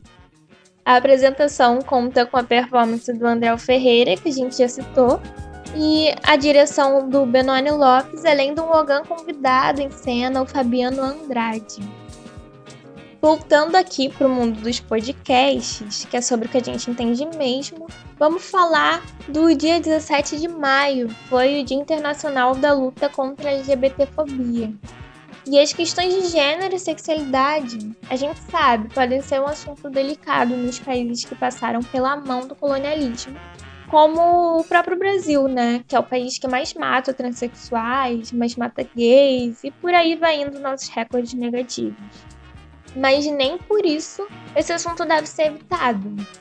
Por isso que tal a gente não só falar, mas ouvir sobre o que é ser uma pessoa LGBTQIA+, africana. A dica então é ouvir o Cry Like a Boy, um podcast documental e de entrevistas que explora como os homens e pessoas trans lutam pela igualdade de gênero em cinco diferentes nações africanas. São elas Burundi, Senegal, Lesoto, Guiné e Libéria. Só para dar um exemplo do que, que se trata, o episódio desse mês, já que é um podcast mensal, falou sobre como é ser uma pessoa que não se identifica nem como homem, nem como mulher no Senegal, que é um dos países que, por lei, proíbe a homossexualidade, o que pode respingar nas manifestações de gênero também, como a gente imagina. Para os poliglotas de plantão, os episódios estão disponíveis em inglês e francês, tá? Nas principais plataformas, só procurar. Para dar o arremate no Mama Acústico em bom estilo, tem um hit fresquinho vindo de Marcorri, na costa do Martim. Se liga.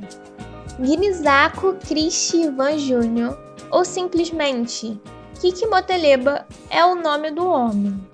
Em fevereiro, ele botou na pista, do jeito que deu, assim, na humildade, uma faixa de rap chamada Tigre. Pra gente que fala português, se escreve Tigine, com G. Ele deixou bem claro que Tigre aconteceu graças ao apoio da mãe e de alguns colaboradores, só pra gente entender assim do que a gente tá falando. Só que, como quem não quer nada, Tigre bombou demais, cara, levando o Kiki Moteleba a ser escutado por artistas franceses, a cantar em programa de TV e tudo isso graças ao primeiro lançamento oficial da carreira do cara pelo selo Criolo Records. O single é lá de fevereiro, mas tá fazendo sucesso até agora. Então, agora no fim de maio, o som de estreia do Marfinense ganhou um clipe finíssimo dirigido pelo rapper francês Fa Baby. O vídeo alterna cenas do Kiki Moteleba cantando, cercado de crianças, algumas cenas dele com roupas tradicionais também, e mais algumas cenas de dançarinas mandando o passinho do Tigre, que não é por nada não. Mas já tá pegando nas redes sociais. É o dedinho pra cima e rebolado, quero ver quem vai fazer. Curtiu? Então pega a caneta que chegou aquela hora de anotar as dicas todas. Tem o audiovisual em cruza sobre a resistência da Umbanda, disponível lá no canal do da Soltacia de Teatro. O podcast Cry Like a Boy, acompanhando e ouvindo pessoas LGBT de cinco nações africanas. E o som de estreia do Kiki Moteleba, chamado Tigni, esperando você acrescentar na sua playlist e aprender a coreô, tá bom? Então é isso e até o próximo Mama Cult.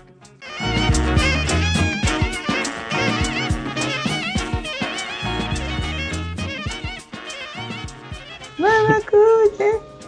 Vamos lá. É isso! Mama Cult é, apresentado aí, enfim. Apresentado não, né? Eu não, eu não Isso não foi uma apresentação, isso daí foi uma, uma aula, foi, enfim. Eu não tenho nem roupa para escutar o Mama Cult né, de tão bom que, que é, né? A maestria de, de Liz Ramos. A gente agora se encaminha para o fim do programa, não é isso, Luiz? E vamos aqui aos nossos agradecimentos, aos nossos abraços. É, é, eu queria começar aqui rapidamente, Luiz, é, agradecendo, né, mandando um abraço para Ana Monteiro, né, é, minha colega de trabalho lá no, no, no, no colégio é, que eu trabalho, no Colégio QI, é, que ela recomendou o ponta de lança também para professores do, do pré-vestibular lá do colégio, além de recomendar para alunos. Né? Enfim, ela está ela se tornando aí uma divulgadora do nosso podcast para alunos e professores e eu fico, fico muito agradecido a ela. Mando aí um beijo para ela, que também está na correria. Enfim, então fica aí esse registro do meu agradecimento para ela é, queria também pedir para que você cite aí o nome dos nossos, uh, dos nossos financiadores, né, Luiz? Enfim, é, temos aí é, gente que está é, financiando, apoiando o PDL financeiramente e a gente já vai ter aí, enfim, algumas, algumas coisas boas acontecendo a partir desse apoio da galera, né? E, enfim, eu acho que a gente precisa mais uma vez citar essa galera, né, Lu? Com certeza, né? A gente sempre valoriza o pessoal que nos apoia, está nos apoiando nesse início, né? Seja de qual forma for, então, sempre mandando um abraço pra Tina, salve Tina, André Duarte, é, pro amigo William, a gente já citou aqui o William Menezes, certo? E pro Vitor Gama também, que está lá com a gente. E citando algumas pessoas que chegaram recentemente, Marcos. Três, duas pessoas é, três pessoas, na verdade, perdão, que foi o nosso ouvinte, né, Paulo Gomes, né, jornalista é, da Rede Globo. Me corrige, Marcos, acho que sim, certo? Isso mesmo.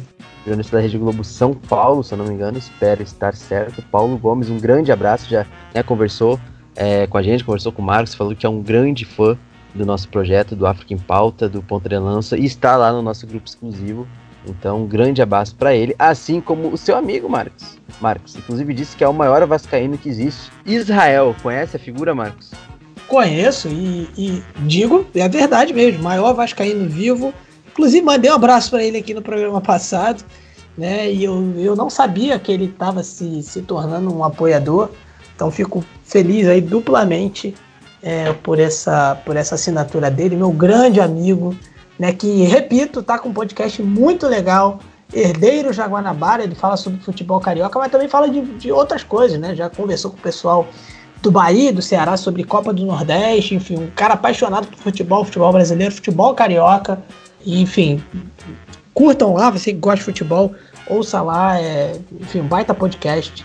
Fica aí mais uma vez a dica, o meu abraço para esse meu amigaço.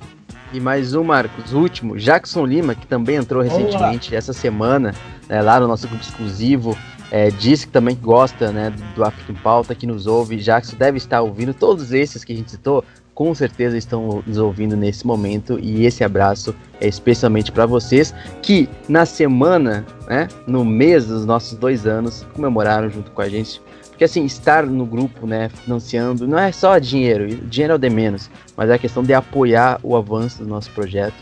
Então a gente sabe o momento difícil do país também, e mesmo assim, esse pessoal firme e forte lá na batalha, nos ajudando. E como tu disse, né, Marcos, quem sabe logo logo teremos novidades aqui no projeto, que graças ao financiamento de vocês, tanto pelo Pix, tanto é, nos grupos exclusivos, faz a gente chegar com mais qualidade a vocês, porque a gente trabalha muito, é fato. Inclusive, Marcos, já chegamos à noite de sábado aqui, hein? É, varamos a noite de sábado, né? Iremos editar, né? Entre sábado e domingo e sairá fresquinho esse episódio. É mais ou menos essa rotina nossa, bem puxada, mas a gente gosta de fazer porque a gente quer trazer o melhor para vocês. Então, se puder é, dar aquela contribuição ou compartilhar com a galera o conteúdo, nos ajuda muito. Tamo junto e já vou meio despedindo, mandando um abraço para todo o pessoal aí que nos prestigia desde o começo do projeto, quem chegou na metade, quem chegou recentemente, né, um ponta de lança que no último 18 de maio fez dois aninhos de idade a nossa criança.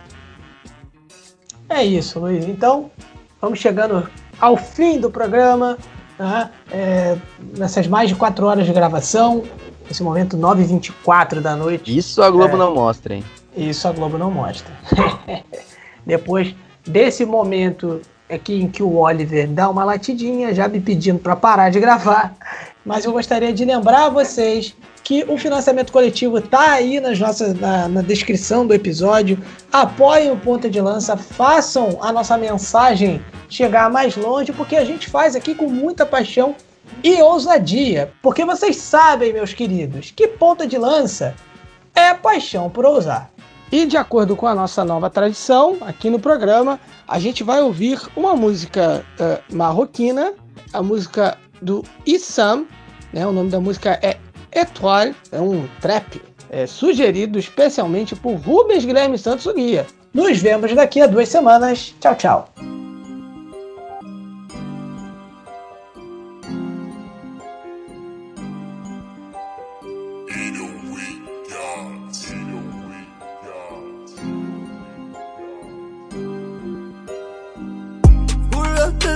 عنده قيصة قيصة مشهورة بيبي نوش حل بنبنا نار خسير والهم جيطة شد قرف باب الدار فوقي هيطة زيرو في زبيب على ماري كل شي شابني باغي نكراري أنا اللي جيني طوالي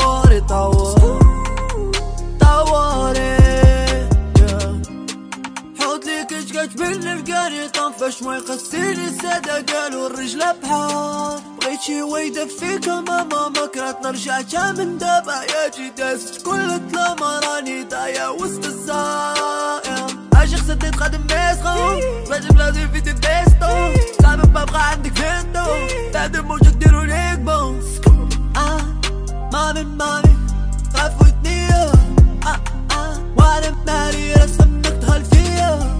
راه الماضي نسيتو عيتو زهري عرفتو فينو عرفتك فنانة فش شفتك دب مع فينا ما صاري فينو محيت شاهد ما داري بينو ورد شحال بينا صارك كشفو الوهدة فنينو أبا مانيا أبا مانيا أبا مانيا أه إيه أه أه أه بيبي إيه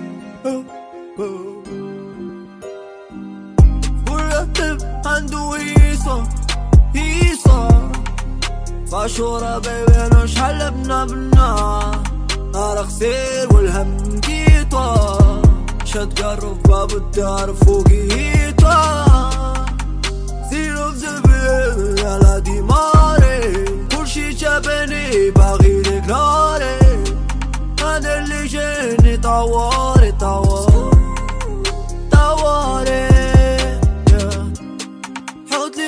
خرج من القرية طفش ويخسيني السادة قالوا الرجلة بحار. بغيت شي ويدك فيك ماما مكرتنا الشاشة من دابا يا جي داست كل الظلام راني دايا وسط الزايا را الماضي نسيتو عيتو سهري عرفتو فينو عرفتك فنانة فاش شفتك ذوب دمعة في عينو ما صار فينو مهيت شاهد ما داري بينو ورزش حجبينو صارك شكون فينو